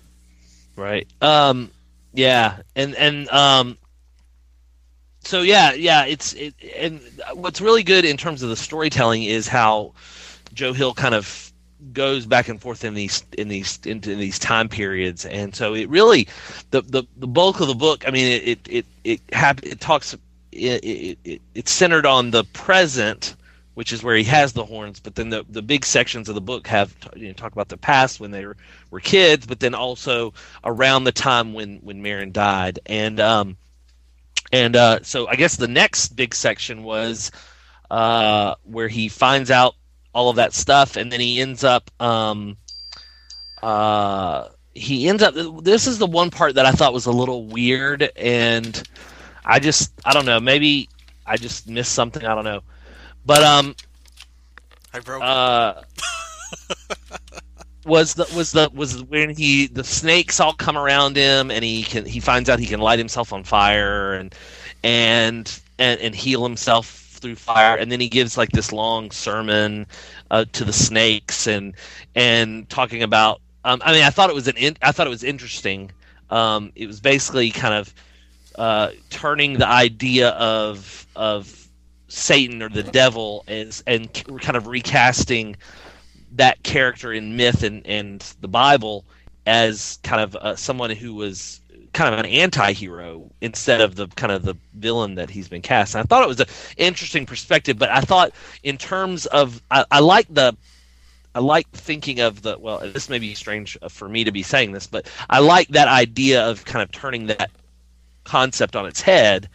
Uh, but I thought that the sermon and the snake thing, I thought in my head as I was listening to this and kind of picturing it in my mind, it just kind of was, it kind of felt goofy. Like I was trying to imagine this guy like just standing in the woods wearing a blue dress and like, and being like, and you know he's standing there and he's you know talking to a bunch of snakes. I just thought that was a little goofy, but uh, no, I, yeah. I I can see see your point, but I mean, in in honesty, he had taken himself away from society, and because he knew the horns were you know doing things, and he also did get a few powers. He could uh, speak in in tongues, so he could uh, use people's voices to do things. And he also had the ability, if he he touched somebody, he could see things. That's how he ended up knowing about his brother and. um what happened with his brother that night that that Merrin died and, and everything. The, where I got lost wasn't on the the first go round of the treehouse.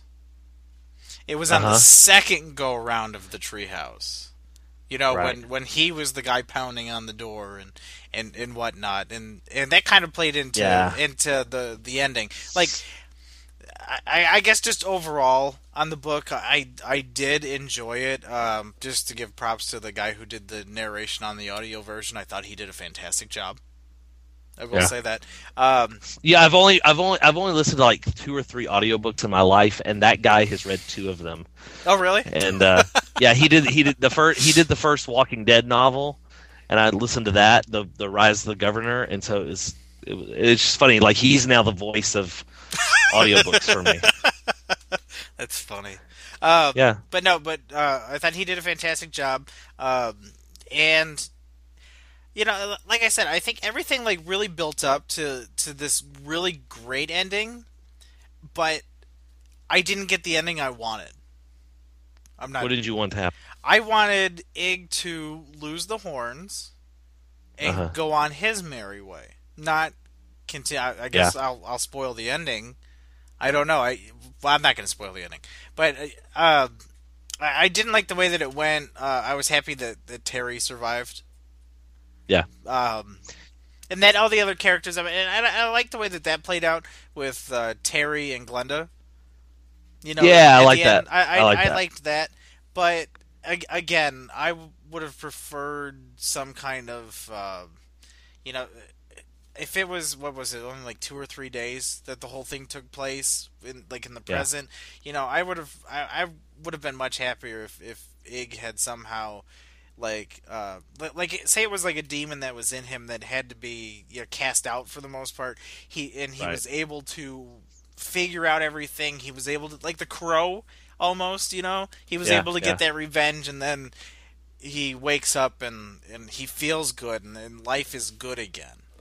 You know. Yeah, yeah. You wanted a happier ending, and uh, you know, and and while I, I do think in its own way it did have a happy ending, um, because you know uh, of I, I won't spoil it either, but but of kind of how how it ends, and but the, the there was a real existential kind of thing that level of this, and that that's typical of Joe Hill's work is that you know there's things that are going on in the real world, and then there are some kind of strange kind of supernatural things that are going on as well. And the whole treehouse idea was really uh, bizarre because it started as this really kind of cute summer love kind of these two kids you know uh, being together kind of thing. And it kind of turned into this more uh, supernatural thing. And and the whole time i was kind of thinking i wonder how they're going to explain the horns. How are they going to explain the horns? And um, i actually uh, I, at first when i heard it i thought uh, i don't know. That I, I really i don't know. I i thought it was a little bit um, uh, a little bit shallow in terms of the explanation. But then the more I really thought about it, and the more that really the whole thing really happened because of their relationship, the, the relationship between Ig and, and Merrin, and and uh, and their conflicted relationship as well. And um, you know, I really I really thought that was cool. And um, so while it didn't kind of end on a on a necessarily happy note, um, I mean, it kind of did, I guess. Uh, it I think if it had ended the way you said, it would have been a little too neat. Sure, sure. You know. Well, yeah, Um, I suppose. Yeah, and the other thing that I I really liked about this is, I mean, I like books that have supernatural elements but have religious themes in them, and um, and Joe Hill really does a good job of of kind of, um, I mean, he he takes something as kind of taboo in the Christian world as Satan and the concept of the devil and evil and those kind of things, and kind of uses that to to do not really it's not like heavy-headed commentary on the church but it really i think it really is more of a commentary on morality and the way that people the way that people uh basically lie to themselves. Like the whole the whole thing about the confessions and how how hi the horns allow those confessions to kind of come out i mean it just tells a, i think it tells a lot about I think he's making a comment about how people are, uh, how people hide things, how people don't tell each other the truth, um, how people really feel in the midst of, a, you know, a horrible disaster like a murder, a rape murder, you know, kind of thing. Um, and I thought it was an interesting way to bring that out. Um, so, um, and and it wasn't like there you know i was really hoping that there wasn't going to be some kind of like okay and he, he's got the horns now somebody else is going to grow some wings and now it's going to be like the battle between good and evil. And I, I was really glad that they didn't that they really stuck with the horns and the and that and that there was no uh there was not really a counterpart to uh I mean, in the end, Ig really is the is the good guy, um, even though he's kind of cast in this in this in this Right. light with the Right. horns and being the you know uh, being accused of this horrible crime and all that kind of stuff. Um, he ends up being the good guy, and and uh, I I really I really thought that was cool. All So- right. Well, before we rate it, real quick, I Yeah. want to get your idea or what you think about the movie that's going to come out starring Daniel Radcliffe. Okay, Now- so now I that yeah. you've heard that, now that you've now that you've done the book, what what are Uh. your just initial thoughts on this? I, I'm not, I have no high hopes for this. Okay, I me either. I, just, I I don't see how this could. Tr- I, I mean, I can see how it translates, but when you start getting into the whole treehouse thing, I just think it's going to take it to a level, and and they better not have Daniel Radcliffe give that sermon to the snakes because that's. Um, I I didn't know that they had, after I read the book, I I found online that they uh were making that they had already made the movie, and so uh, but that it's not yet released and whatever and and the fact that it's not already released kind of says to me that uh this is not going to be good like because if it was awesome they would have already it would have already it would already be out Maybe they're waiting Uh-huh. for the CGI to be good enough to do the snake sermon. I don't know but Wait, just yeah reuse I- some of that footage from Snakes on a Plane. We'll be good. gosh yeah i don't know but yeah that that part i'm not i'm not too excited about that I was so. the entire time I was listening to it, I was thinking the same thing that I can't see it translating into a movie. Um, but I was thinking I could see it translating into a uh, a, a, a mini series on TV. uh-huh More yeah like when not so when much it like when they did yeah, it it or uh, when they redid the The Shining in the '90s. Yeah. I think. Right. You know, something something like that. I could see that better than than I could see the the movie. So, um, all right. Well, I guess typical of the water cooler. Uh, what are you going to give Horns out of ten? uh i'll give horns i will give it i'll give it an 8.5 I probably end up somewhere around eight. As well. Yeah. you know, it was it was good. So now Jeff and I are going to debate if we're going to do uh, Heart Shaped Box or Nosferatu. But I think next on my list is The Strain because the TV show's coming soon. Oh. Oh, more vampire I, stuff. I do have to say, I do have to say, so I, I, I was listening to this as I bought, I, I bought a new truck, and so, um, like this, re- listening to this to horns, like, is always going to remind me of buying that truck and like listening to it in the truck, like as I was driving around and all this stuff. Like, it's gonna, it's, it, there is like a serious connection between the truck and the horn. So. Yeah. That's fantastic. Well, Jeff, thanks Yeah. thanks for uh, one listening to the book and, and reviewing No it with us, and uh, hopefully we'll have you back on Monsters and Metal soon. I hope so.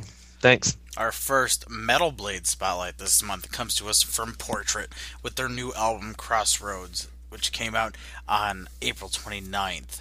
This is In Time.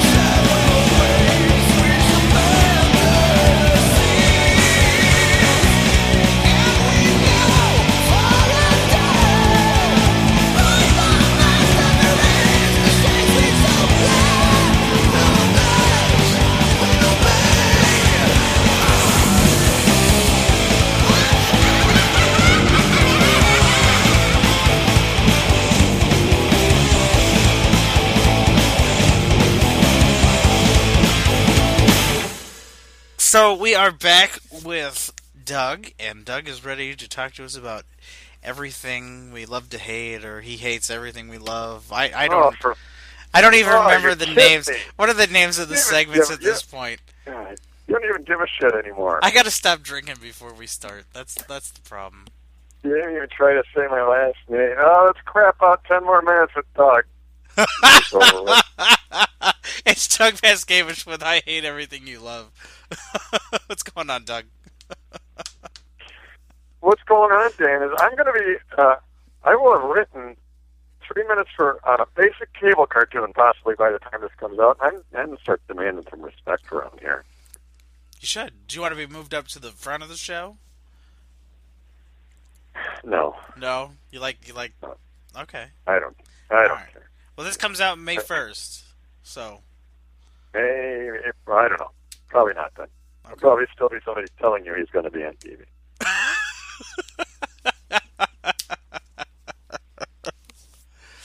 well, let's talk about But you, but you- but you should all be watching. I'm gonna just on plug plug time. Trip Tank. Watch it and then go on on their little website and tell them you love it. And no, it and there's renewed. there's no bullshit because you can watch it on Hulu too. You don't have to have Comedy Central. You can watch it on Hulu. Sure, whatever. I don't care. So I'm just I'm just pointing it Make out. make sure make sure Comedy Central knows that you love it, so it gets renewed for another season. So I got a chance at more checks. Okay. All right, fine. So what do you want to talk about this this month? What's exciting? What's happening? I actually went to uh, a heavy metal concert. I think. Oh yeah. I don't know. I, I never. I don't know what anything's classified of it. It was loud and there was lots of guitars. So So the, all right, that's that qualifies. I mean, but a country concert could be loud with guitars. that's true. That's true. Uh, my my friend is in a band called Lockjaw, which is a great band, and you should all download all their stuff. And he needed somebody to run his merch booth. So I'm double important. I know I know band people, and I'm gonna be on basic cable. So I think my segment should just be extended. You can just get rid of everyone else. We could do And that. contrib- We could do that, but that, that would just be more like your podcast. Well, except you'd be there. Oh, okay. All right. I was on a couple of your episodes. That's true. You're we're the only ones that contribute to this show, anyhow.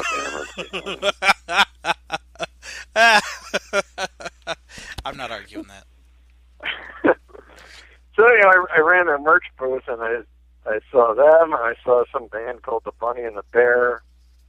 I don't know who the third band was, and then Mindless Self Indulgence. So I don't know if any of that classifies as metal or not. I think they they they fall under uh, more like a circusy metal. I don't know. They they were very uh, they were all right. I don't know. I was kind of done with the whole thing by then because I had been there since five o'clock. You know, I was kind of ready for the the headliner to do a couple songs and get the fuck out of there so I could go home. okay, I get it. We're all young and angry. Let's uh, move this along. So you didn't get in the mosh pit? No, I ran the booth, man. Yeah. Well, come on. You can I don't even think that I don't think there are mosh pits anymore because everybody's got their cell phones up. Oh. When did that When did that start? When did it start that everybody watches bands through their cell phones and like record? The sound is shit anyhow, and you're not going to see it. It's like trying to record a sunset or something with your cell phone. Forget it. Put the fucking thing away. Hey, where anyone else? I, I sound like an old man here, but when I was uh, when I was watching bands, you wouldn't you wouldn't hold up anything of value. Somebody would smash it or kick it or steal it, or you'd get knocked over and you have beer spilled on it. How much are cell phones nowadays? Smartphones are like four or five hundred bucks. Yeah, the, Right? the, the most expensive thing you'd hold up would be a Zippo lighter compared to a Bic lighter. Yeah, exactly. You wouldn't even hold up your Zippo because it would get knocked out of your hand. This is a whole- would you just take four hundred dollars and hold that up in the air? No, of course not. There's a four hundred dollar camera just holding it right up. Ooh, look at me! I'm at a, at a show. But you are 100% correct. People people now no longer like do anything other than watch the show on their camera to make sure they are recording it correctly. Yeah, so everybody knows where they are. Look where I am.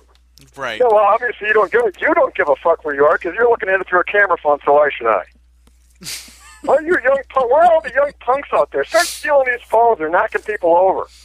Because this is real. Really, it's better than if they held 400 bucks up and you snatched it. Because their camera phone has God knows what on it. They're here recording the camera. You, you bet there's sex acts on there you can look at close to the fucking internet. Pictures of their dork or God knows what. No, you could you, that there you go. You could double your money. You could sell the Yeah. phone after you've sold some site the porn that's on it. Sell the, the porn that's on it, and then ransom the phone. after, you, after you make a bunch of calls to Guam. And well, hold on. Also, matter. also, you have to make sure that you that you send said sex photos to every person on the phone. Yeah, exactly. And then, and then dial up a bunch of kitty porn sites and get them in trouble. Teach them a real lesson. About holding that phone. Dude, what the hell the matter with people?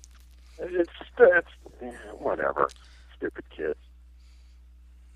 Did you sell? and working that merch booth, man. If I see one more pewter ring with a skull on it, I'm just gonna I'm gonna kill the guy wearing it. Is that because all you were selling pewter rings, or because the people coming over to the tent had the pewter rings? No, it was all it was all black fingernails and pewter rings. You know, I don't know. Whatever, I guess. I guess nothing's cool after you've seen it for five hours in a row, right? you know, like if Alyssa Milano's crotch was in front of me for five hours, I'd be like, "Get it out of here! I'm trying to watch a ball game." Enough already with your crotch. Yeah, yeah, little man on the boat. That's adorable. Get get the fuck out of here. It's the ninth inning. So. Oh Christ! So I, yeah, so that was uh, Friday. I did that. Yeah. I'm relating to everybody who listens to this podcast. Look, I know music stuff. I watch music. I was, Was, there. was Lockjaw on tour with them, or were they uh, a local opening group? they were a local opening group. I think the Bunny and a Bear was. I don't know. Oh, I you don't know. poor, poor soul! If you had to see that, The Bunny and the Bear. You know who they are? I know. Yeah, I know who that is. I know who mindless self indulgence is too, but Bunny and the Bear. Whew, that's a tough one. Is that bad? Well, that doesn't one of them come out with a bear mask and the other one wearing a bunny mask? I guess. I, don't, I couldn't really see. Oh, All I could oh, see okay. was the guitar. I could see part of the drummer. That's the extent of what I saw of all this music. Part of the drummer and an amp. Were you at the rave? cell Where was it at? Was it at the the rave? Yeah, I was at the rave, so I was in one of the little hollowed out dugouts, dugouts where they sell hot dogs or something. Gotcha. I guess I I, gotcha. don't know.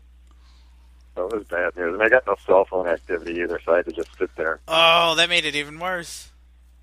Just, I just, I couldn't even Facebook about how much I hated people's cell phones because my cell phone didn't work. Did they were they at least nice enough to let you take some of your shirts and merch and, and try to move that? No, I didn't even ask it. Oh. know, it's their thing, not my thing. Yeah.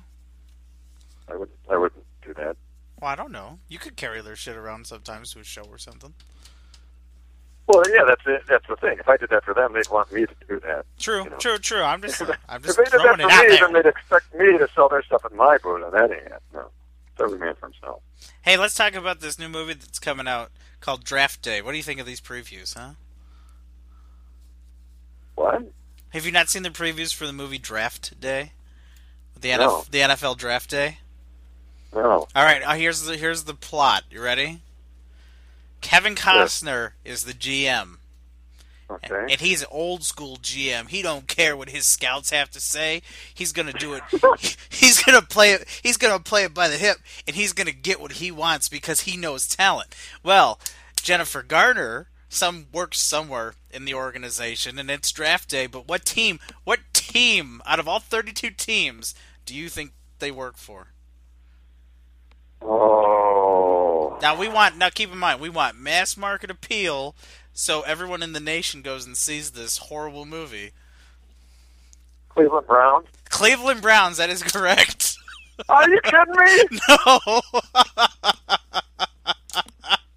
wow. No, I'm uh, right. Yes, yes, you are correct. I'm trying to think of the worst. The worst. The team doesn't even have a logo. It's just an orange helmet.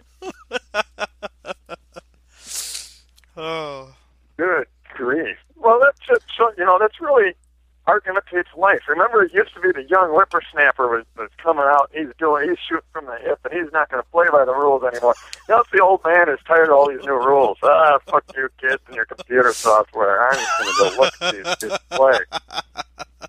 I don't care That's how. what it's like. I mean, that's what like the beginning of this podcast. Ah, these stupid kids and the way they do things. I do things different. It's because the writers are all are all old and they hate kids. And they hate all this new stuff. They're, they're writing that. You know, the, they're using that template. I can't sit here and bitch about this sixteen about this twenty six year old producer, but I can write a story. thinly veiled, where this old guy who knows what he's doing is trying to help these young fools accomplish something. Oh. That That's movie, what it is. that movie sounds like a winner, though, doesn't it? Right off the bat. Mm. Just, mm, let me The watch triumph and glory of the Cleveland Browns. with Kevin Costner and Jennifer Garner. It's Jennifer Garner. Uh, I'm sure she plays an uptight uh, businesswoman who goes full bore all the time, works 60 hours a week, right? She play. I don't know. She probably plays some sassy executive within the organization who just. Yeah. So basically, yeah, everything she's always done, yeah, whatever. Exactly. Sure But they will secret. pretty- They're secretly in love somehow. And after after they make their first round draft choice, that's when they get it on in the back of Radio City Music Hall. Whoa. I'll do the Cleveland Browns victory song. Well, I don't know who's getting a shittier end of that deal. I'm sure her vagina has a six pack. She's just, you know, just skin and bones. Ugh. Oh goodness! All right. That's like a Viagra commercial. Are they going to sit in like porcelain tubs and look over the ocean, like the people in the Viagra commercial do? You sure that's not the Corona commercial? No, because they're in porcelain bathtubs. Like it's some weird old man wet dream or something. Watch for it. It's terrible. It's two old, two people like in their mid to late fifties and they're in porcelain bathtubs. That just mimics. No, that just it just mimics their their bedroom situation with the two oh, separate beds. Look, I don't, I don't want a pill that's going to give me an erection when I'm sitting in a porcelain bathtub in public. I don't want a pill that has me so oversexed that hard porcelain gives me an erection. That's not a good idea. Every time, you know, every time I have a urinal, I have a boner. Oh, this porcelain. Every time, I don't know. Every time I see white porcelain, I just, I, can't, I don't know what comes over me. I remember this one time. I got, I just got, I got to find some leathery woman with gray hair and just have at it. You know, oh Christ! Anything else you want to talk about before we call it? I don't know. I, I guess that's it. The bunny and the bear, they're, I know. They seem nice. No, the guy seemed nice. I talked to him briefly. The lady running his boots was a kind of a bitch. Well, she's a superstar. Superstar mentality. Yeah, I guess. I mean, like we're just laying out T-shirts, lady. Who gives a fuck? You know. I don't feel like I feel like having a passive aggressive argument about who has more space on a six foot table putting T-shirts out. If only it were a comic show afterwards, you could have done your box trick. Like, oh man, I didn't sell much. Just throw all your boxes into the aisle. Yeah. Well, you know, it was in the holster anyhow. Hey, look, bitch, until the main event gets here, the most first famous person in here is me. Now move your shit. you don't even know who you're fucking talking to. We got more fans than everyone in here right now. Now shut up and move your t-shirt. Oh goodness.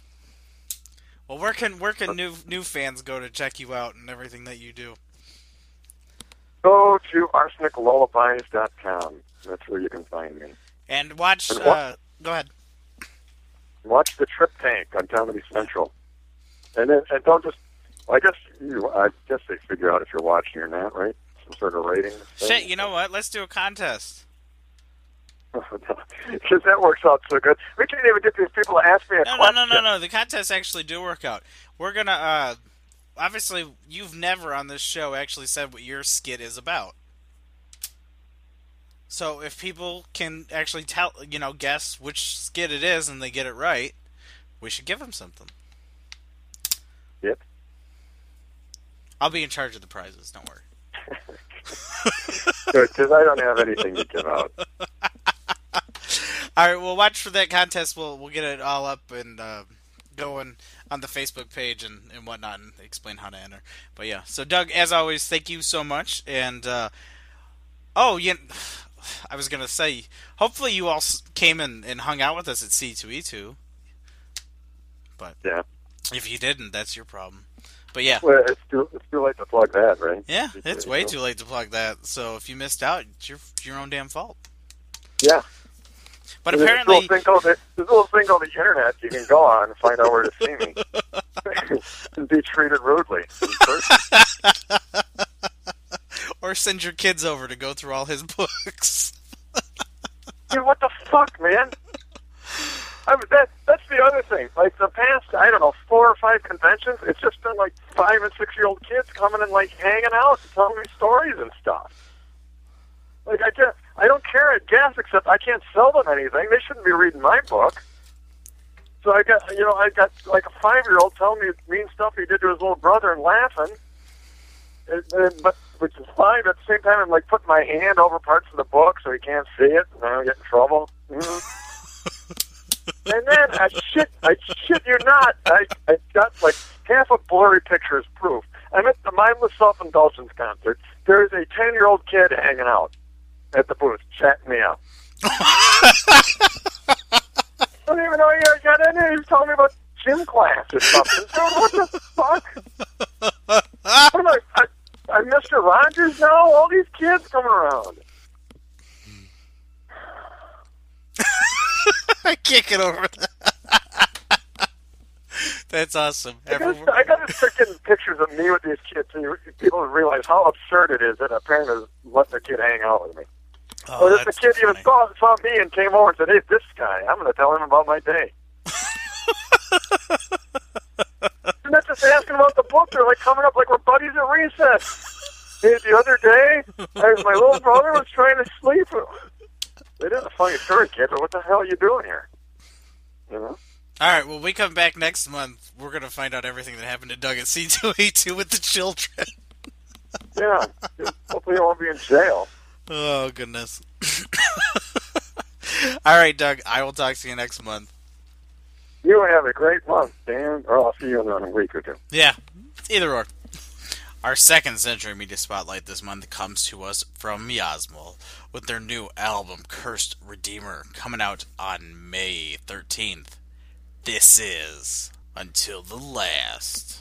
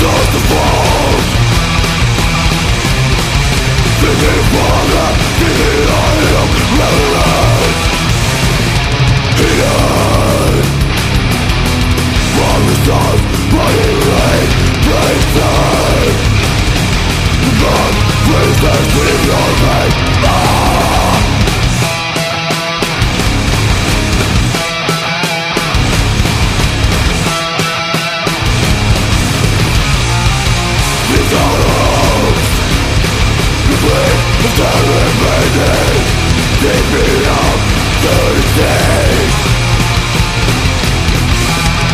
to us, out the front line.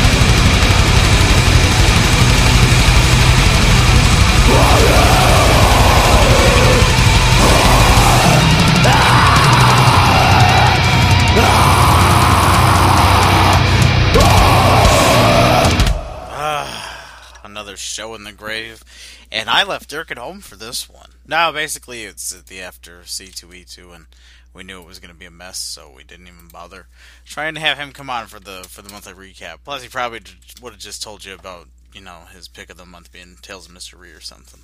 So we saved you that the hassle of hearing hearing that again. Ah, I'm kidding. It's an awesome book, and it's definitely something you need to check out. But as always, our monthly recap is brought to us by the Ghastly Awards. If you don't know what the Ghastly Awards are, they are a yearly award that is industry based. Basically, if you are out there and you are listening to this and you work on a horror comic and it came out in 2014, go to ghastlyawards.com and submit it. That way, it can be considered for the 2014 Ghastly Awards. Basically, think of like the Eisners, except for the fact that it's specifically for horror. So basically, you'll submit a book, uh, the judges will read the book, and they'll choose their nominees, and then creators will vote on who ends up being the winner. So definitely, if you have if you're working on a horror comic that has come out in 2014, you need to go to GhastlyAwards.com and submit that. So this month, the Ghastly Award judges want you to take a look at these books, and Belinda or Space, as she likes to be called, she thinks that you need to take a look at Nosferatu Wars. Uh, Steve Bain says you need to take a look at Creepy 16, and the funny thing about Creepy 16 is it contains stuff from someone who contributes here on the show, and that is a story by our own Rachel Deering that you can check out. Mike wants you to check out Haunted Horror number 10. This is always a fantastic series of uh, reprints that you're you're probably honestly never going to have the originals in your collection. So why don't you just pay the nice four dollars and you know get get them to keep and in your stash for the most part and pray one day you'll be rich and, and get those books that hopefully aren't completely destroyed at this point.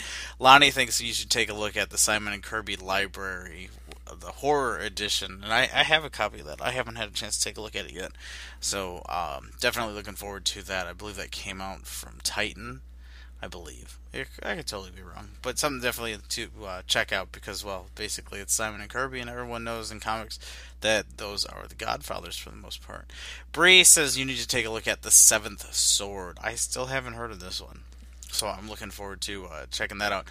And I highly suggest that you take a look at Avatar Press's Caliban number one. Basically, if you're if you're someone who likes uh, sci-fi horror like Alien or um, Event Horizon, or uh, I think the other one that was Pandorum. That was kind of along those lines. Definitely a, a, book to check out. It's written by Garth Ennis, and it's it was just absolutely fantastic. It, it's something that I think everyone out there needs to check out. It just in terms of horror, even if you know that's not your thing, I think just horror wise, it, it's definitely out there and, and working in your favor for sure. Uh, but that's really kind of going to do it for this month. Uh, as always, we get to our big thank you segment. and basically, uh, we always thank iTunes and uh, TuneIn Radio for sharing the podcast, as well as comicrelated.com, comicattack.net, undergroundvideonetwork.com, decapitateddan.com. Hey, that's me. So that's always fun that I share it. I thank all the guests who are always a part of the show, like Ob. We definitely thank him for coming on, Dave Elliott. Uh, Dirk for being our interview this month. I thank my buddy Jeff from Tales from the Water Cooler for taking that road down uh, horns with me and getting a chance to finally review that. I know that was a ways in the making for that for sure. I thank Rondell for coming on with the Strange Kids Club. Uh, Doug for doing everything he does to make you hate him, even though he's he's a big softy. We all know that for sure. And of course, the Ghastly Awards.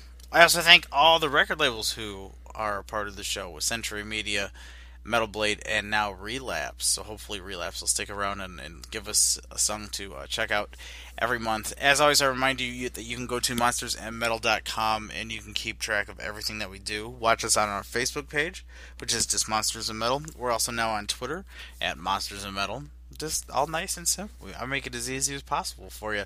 Uh, don't forget that we now have the fan episode, which is what you will vote on to basically tell us what to do. So the episode you're listening to now is the one that always comes out on the first of the month, but on the 15th of every month is when that fan episode comes out. And basically, I'm going to do a top 10 countdown on the top 10 tracks that you wanted to hear, and we're going to review the top six comics that you wanted us to do with special, very special guests. Um, or co-hosts, I suppose I could say on that. And then, of course, Ronald will join me to review the movie that you chose for us to review. So hopefully you pick something good because I hate watching crap. Uh, and that's going to really do it for this month. Uh, we're going to get you out of here on a fantastic new song. But before we do that, um, I uh, am kind of taking over for Eric for a few months with the MassiveFantastic.com presents, and this time I chose a story uh, from the program Sleep No More, and it is called Three O'clock. So I definitely hope that you enjoy the hell out of that and enjoy the living hell out of that Sepultura song that, that plays after that. But my pick of the month is another Metal Blade Spotlight. I have been waiting and waiting and waiting for New Whitechapel it actually hasn't been that long. I'm just being an ass. The new Whitechapel CD, Endless War, came out on April 29th, and this is just one fucking badass track that is on that. This is The Saw is the Law. So enjoy this, enjoy the radio drama, and as always, keep them horns up and support good horror.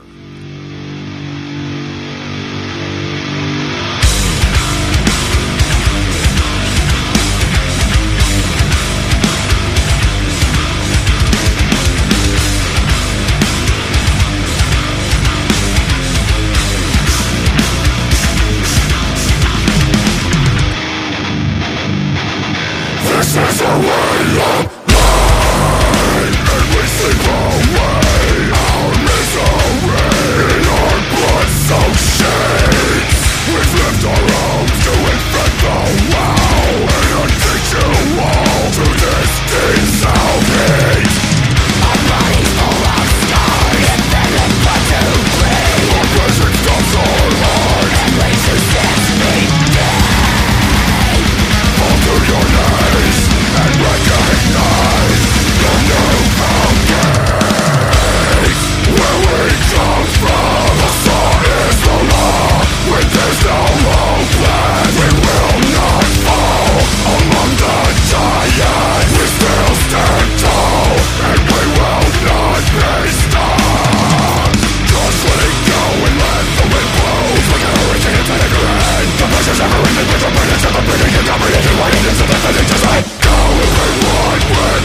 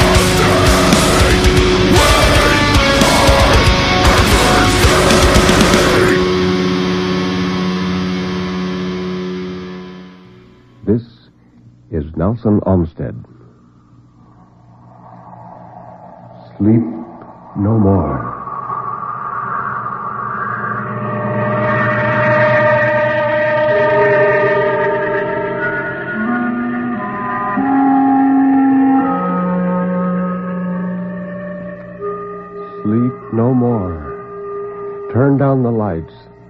Sink back in your chair and don't look into the shadows. In the shadows, there may be moving things. Tonight, it may be you will sleep no more.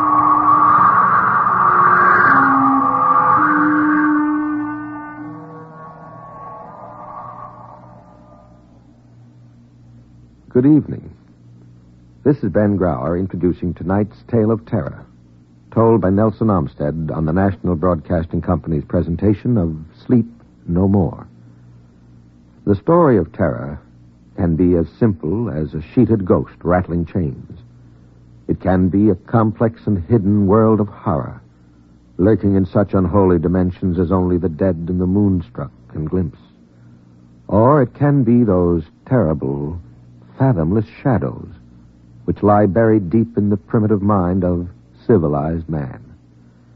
And for this evening, well, Nelson Olmsted, tell us about this evening's story.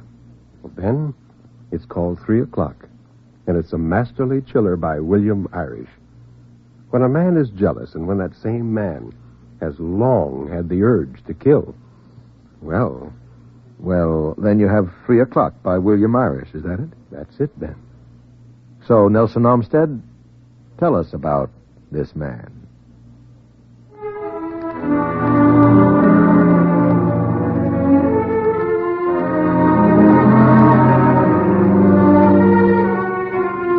Had signed her own death warrant. He kept telling himself over and over that he wasn't to blame. She'd brought it on herself. He had never seen the man, but he knew there was one. He had known for six weeks now. One day he came home, and there was a cigar butt in an ashtray, still moist at one end, still warm at the other. His wife was too often flustered when he came home, hardly seemed to know what she was doing or saying at all. He pretended not to see any of these things. He was that type of man, Stapp was. He didn't bring his hates or grudges out into the open where they had a chance to heal. He nursed them in the darkness of his mind. That's a dangerous kind of man.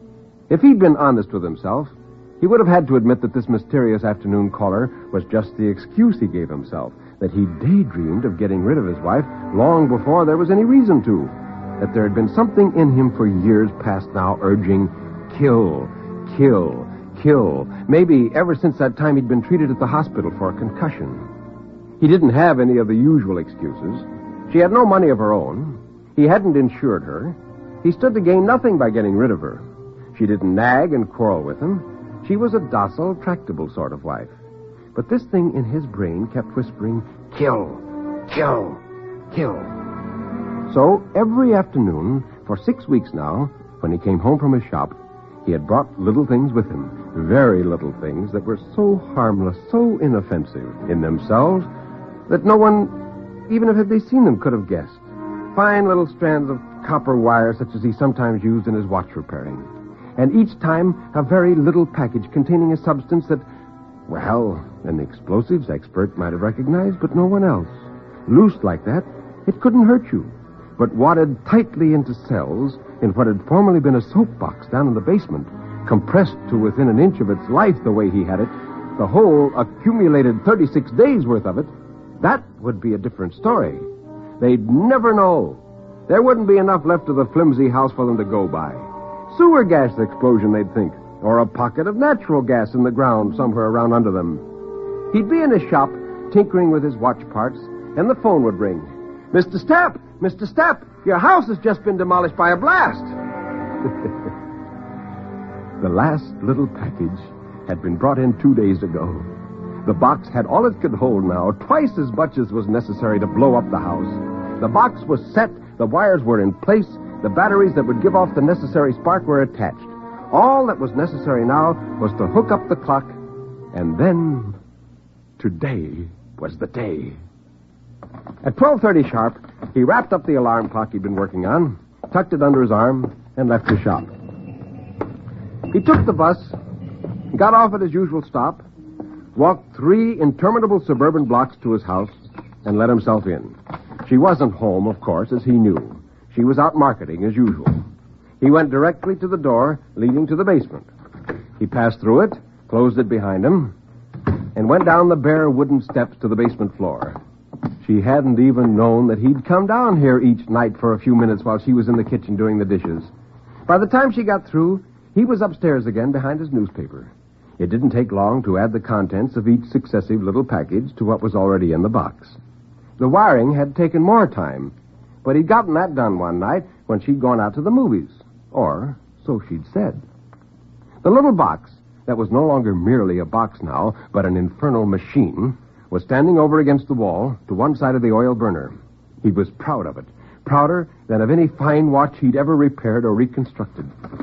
He unwrapped the clock and spread out the few necessary small implements he'd brought with him from the shop.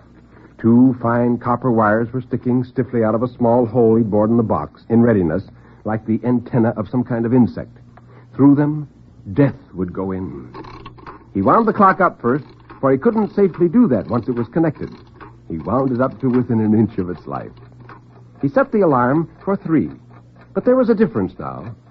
Instead of just setting off a harmless bell when the hour hand reached three and the minute hand reached twelve, the wires attached to it, leading to the batteries, would set off a spark.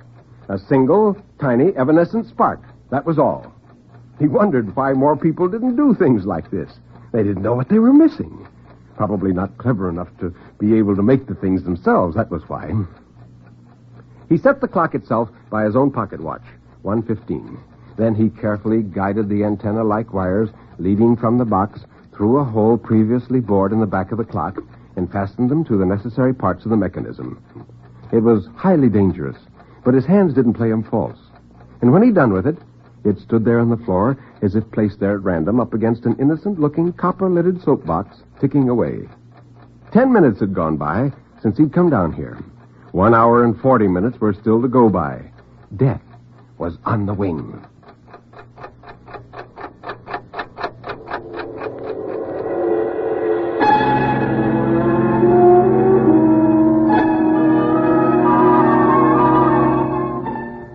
He smiled a little and went on up the stairs, not furtively or fearfully, but like a man does in his own house, with an unhurried air of ownership, head up, shoulders back, tread firm. As he opened the basement door and stepped out into the ground floor hall, someone jumped on him, caught him brutally by the throat with one hand, flung him back against the wall, and pinned him there. And then the man struck out at him, hit him a stunning blow on the side of the head with his free hand. Stapp's senses dulled into a whirling flux for a minute. And before they had cleared, a second man had leaped down from up the stairs from one of the rooms above, and he said, Hurry up! Get something to tie him up with, and let's get out of here! Oh, good Lord. Don't tie... Stapp tried to say, clawing at his own throat to free it. He wasn't fighting the man off. He was only trying to tear that throttling impediment off long enough to get out what he had to tell him. But his assailant couldn't tell the difference. He struck him savagely a second time and a third time, and Stapp went limp there against the wall without altogether losing consciousness. The second one had come back already with a rope that looked like Fran's clothesline. Stapp was dimly aware of this rope going around and around him, crisscross, in and out, legs and body and arms. Don't, he panted. And his mouth was suddenly nearly torn in two as a large handkerchief or rag was thrust in, effectively silencing all further sound. Then they whipped something around outside of that to keep it in and fastened it behind his head. And one of the men asked, Where'll we put him? Well, leave him where he is. No, I did my last stretch just in account of leaving the guy in the open. Let's shove him back down where he was. Well, this brought on a new spasm, almost epileptic in its violence. He squirmed and writhed and shook his head back and forth. They had picked him up between them now, head and feet, kicked the basement door open, and were carrying him down the steps to the bottom. They still couldn't be made to understand that he wasn't resisting, that he wouldn't call the police, that he wouldn't lift a finger to have them apprehended if they'd only let him out of here, with them. They deposited him on the floor by the pipe in the corner and lashed him in a sitting position there with an added length of rope that had been coiled in the basement. As the men left, one of them turned back and said, now take it easy, Bud. Relax. I used to be a sailor. You never get out of them knots. Stapp swiveled his skull desperately, threw his eyes at the clock one last time, and then, with the horrible slowness of a nightmare, the man turned and went out through the doorway. The basement door ebbed back into its socket with a minor click that to him was like the crack of doom.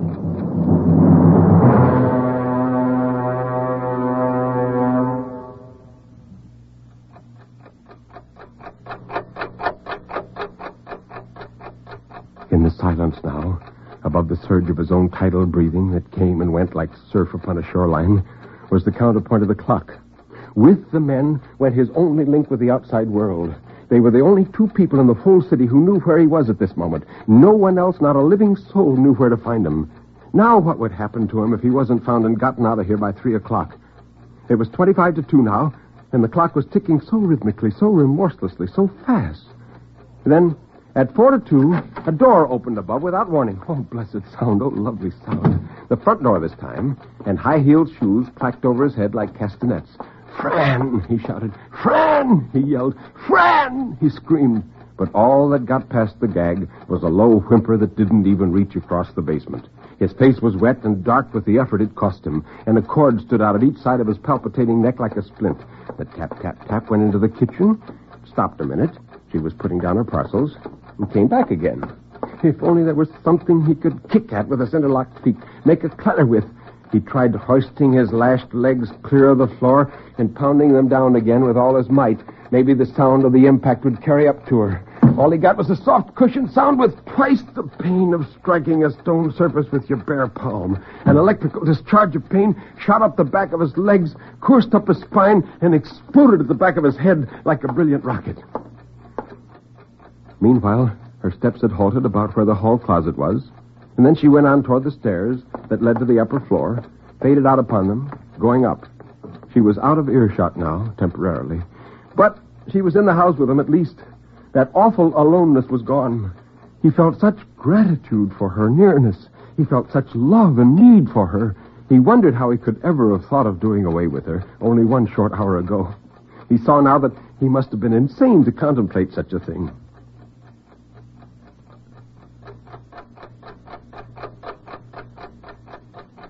Five after. She'd been back nine minutes now. And then it was ten. At first slowly, and then faster and faster, terror, which had momentarily been quelled by her return, began to fasten upon him again. Why did she stay up there on the second floor like that? Why didn't she come down here to the basement and look for something? Well, she might intend to stay up there all afternoon. Eleven past two. Forty-nine minutes left. No, not just minutes left. It wasn't fair. Fran, he shrieked. Fran, come down here. Can't you hear me? The gag absorbed his shrieks like a sponge.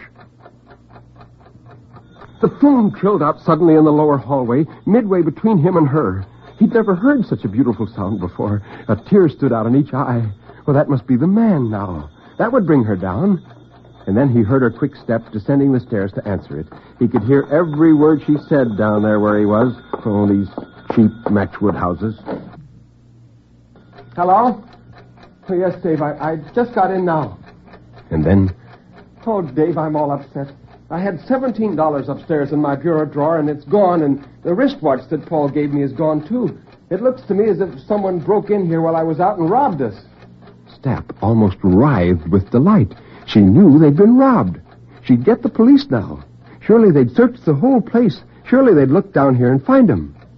And then she said, No, I haven't reported it yet. I suppose I should, but I don't like the idea. On your account, you know. No, I, am going to call up Paul at the shop. There's just a chance that he took the money and the watch with him when he, when he left this morning. You come out then, Dave. There was a pause while she broke the connection. Then he heard her dial his shop number and wait while they were ringing. Of course, no one answered. In terrible silence, he screamed, I'm right here under your feet. Don't waste time. For heaven's sakes, come down here. Finally, she hung up, and he heard her going up the stairs again, and he whimpered disappointedly. One half hour and nine scant minutes more left and they ticked away with the prodigality of tropical raindrops on a corrugated tin roof. He kept straining and pulling away from the pipe that held him fast. and then falling back exhausted to rest a while, to struggle and to strain some more. How could ropes hold that unyieldingly? Each time he felt back weaker, less able to contend with them than the time before. For he wasn't little strands of hemp. He was layers of thin skin that broke one by one and gave forth burning pain and finally blood.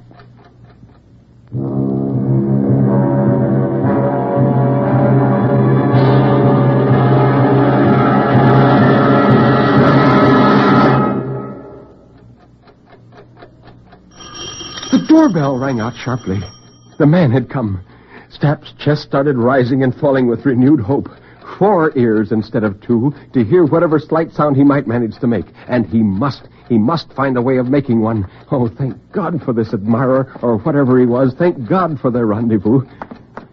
She came quickly down the stairs a second time, and her footfalls hurried down the hall. The front door opened. Hello, Dave, he heard her say. And a man's voice asked, Did it turn up yet? No, but I've looked high and low. I tried to get Paul after I spoke to you, but he was out to lunch. Uh, Come in the kitchen. I'll make you a cup of coffee. Her quick, brittle step went first, and his heavier, slower one followed. There was the sound of a couple of chairs being drawn out, and the man's footfalls died out entirely. Hers continued busily back and forth for a while on a short orbit between stove and table. What were they going to do? Sit there for the next half hour? Couldn't he make them hear him in some way? He tried clearing his throat, coughing. It hurt furiously, and the gag muffled even the cough to a blurred, purring sort of sound. Twenty-six to three, only minutes left now. Minutes. Not even a full half hour anymore. And then he heard her say, Don't you think we ought to tell Paul uh, about us? No. What kind of a guy is he? Well, Paul's not narrow-minded. He's very fair and broad. And, well, you have nothing to be afraid of on Paul's account, Dave. Didn't you? Well, didn't you ever tell him about me at all? You mean the beginning? Oh, I told him you'd been in one or two scrapes, but like a little fool, I let him think I'd lost track of you and didn't know where you were anymore. Why, why, that was her brother she'd said that about. The man sitting up there with her confirmed it right as the thought burst in his mind. Yeah. I know it's tough on you, sis. You're happily married and all that. Yeah, I, I got no right to come around and gum things up for you. No one's proud of a jailbird and escaped convict for a brother. Yeah, I suppose I'll have to go back and finish it out, but seven years, old friend. Seven years out of a man's life. David, there isn't anything I wouldn't do for you. But before you decide anything, let's go downtown and talk it over with Paul and hear what he says. One chair jarred back, and then the other. He could hear dishes clatter, as though they'd all been lumped together in one stack. What, were they going to leave again? Were they going to leave him behind here, alone, with only minutes to spare? Their footsteps went down the hall. Stay with me, Stapp wailed. Stay! Panic stricken, Stapp did the only thing he could think of. Struck the back of his head violently against the thick pipe he was attached to. A, a sheet of blue flame darted before his eyes. The pain was so excruciating, he knew he couldn't repeat the attempt. But they must have heard something. Some dull thud or reverberation must have carried up along the pipe. He heard her stop short for a minute and say, What was that? The man said he hadn't heard anything. And she took his word for it. And there was the sound of the front door opening. She passed through it. The man passed through it. It closed. And they were gone. He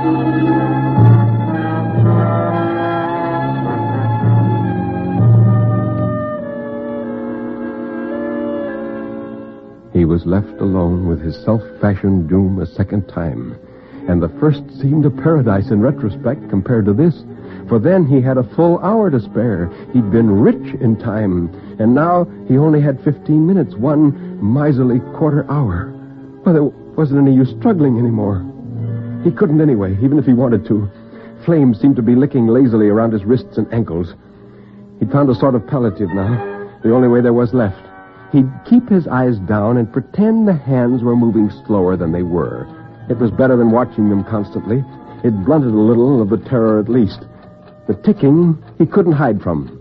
Of course, every once in a while, when he couldn't resist looking up and verifying his own calculations, there'd be a renewed burst of anguish.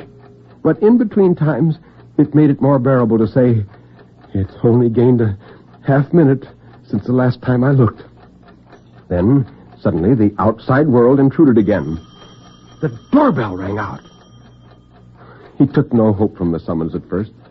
Maybe it was some peddler. Came again. Whoever was ringing was truculently impatient at being kept waiting. A third ring was given the bell, this time a veritable blast that kept on for nearly half a minute. And then, as the peal finally stopped, a voice called out forcefully, Anybody home in there? Gas company. And suddenly Stapp was quivering all over. This was the one call, the one incident in all the day's domestic routine from earliest morning until latest night that could possibly have brought anyone down into the basement. The meter was up there in the wall, staring him in the face. And her brother had had to take her out of the house at just this particular time. There was no one to let the man in. The gas inspector gave the bell one more try, as if venting his disappointment of being balked, rather than in any expectation of being admitted at this late time in the proceedings. He gave it innumerable short jabs, like a telegraph key, and then he called out disgustedly, evidently for the benefit of some unseen assistant waiting in a truck out at the curb. They're never in when you want them to be. There was a single quick tread in the cement, away from the house.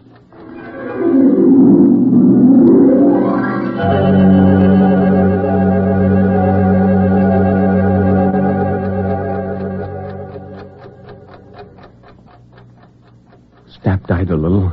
His arms and legs got cold up to the elbows and knees. His heart seemed to beat slower, and he had trouble getting a full breath. Saliva escaped and ran down his chin, and his head drooped forward and lay in his chest for a while, inert. The clock ticked on. He noticed that his mind was starting to wander. Suddenly, the outer world returned again. This time it was the phone. It must be Fran and her brother trying to find out if he'd come back here in their absence. They'd found the shop closed, must have waited outside it for a while, and when he still didn't come, they didn't know what to make of it. And when no one answered, that would tell them surely that something was wrong. Wouldn't they come back now to find out what had happened to him? But how could they dream he was in the basement the whole time? Why should they think he was here in the house if he didn't answer the phone? Fran would become real worried. Maybe they'd go to the police. But that would be hours from now. What good would that do? They'd look everywhere but here for him. When a man is reported missing, the last place they'd look for him would be in his own home. It stopped ringing finally, and silence came rolling back in its wake. Nine minutes to three. Oh, what a lovely number was nine. Let it be nine forever, not eight or seven. Nine for all eternity. Make time stand still. But no, it was already eight. Oh, what a precious number was eight. So rounded, so symmetrical. Let it be eight forever. A woman's voice called out in sharp reprimand somewhere outside in the open. Bobby, be careful what you're doing. You'll break that window. She was some distance away, but the ringing dictatorial tones carried clearly. And suddenly Stapp saw the blurred shape of a ball strike the basement transom. A child came close up against the transom to get its ball back. If it would only turn its head over this way, it could look right in. It could see him. The glass wasn't too smeary for that. Stapp started to weave his head violently from side to side, hoping the flurry of motion would attract it and catch its eye. Suddenly, it had turned its head and was looking directly in through the transom, and then it saw him, and it yelled, Mommy, look! An adult hand suddenly darted downward from the upper right-hand corner of the transom, caught the child's wrist, bore its arm upward out of sight. But it pointed and said, Mommy, funny man tied up. Look! The adult voice, reasonable, logical, dispassionate, answered, Why, that wouldn't look nice. Mommy can't peer into other people's houses like you can. The child's head disappeared above the transom. Its body was pivoted around away from him. He could see the hollows at the back of its knees for an instant longer, and then its outline on the glass blurred in withdrawal. It was gone. Only the little clear spot it had scoured remained to mock him in his crucifixion.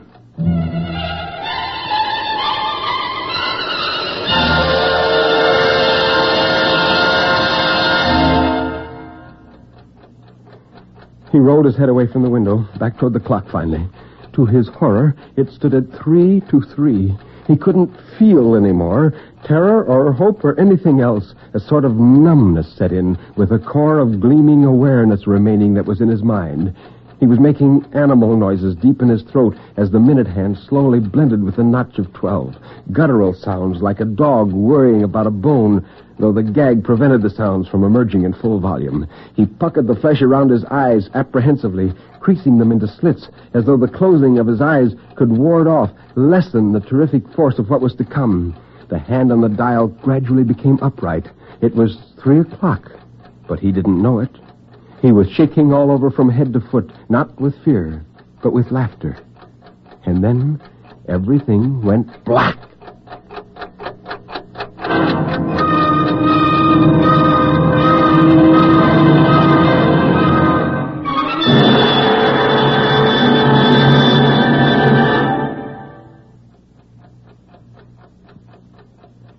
What's the matter with him, officer? What's the matter with him? It was Fran, and she was standing over him crying. The policeman was untying the hard knotted ropes and taking the gag out of his mouth. The officer felt his pulse, and then he said, Well, he must have passed out, ma'am. But I think he'll be all right. We better get him to a hospital, though. The clock said five past seven. The cop got up, went over to the box, and kicked it idly with his foot. It shifted lightly along the wall a little and took the clock with it. And he asked, What's in this box? And Stapp's wife looked at it and answered, Nothing. Well, it used to have some kind of fertilizer in it, but only this morning I took it out and emptied it in the flowers I've been trying to raise in the back of the house. It's just an empty box.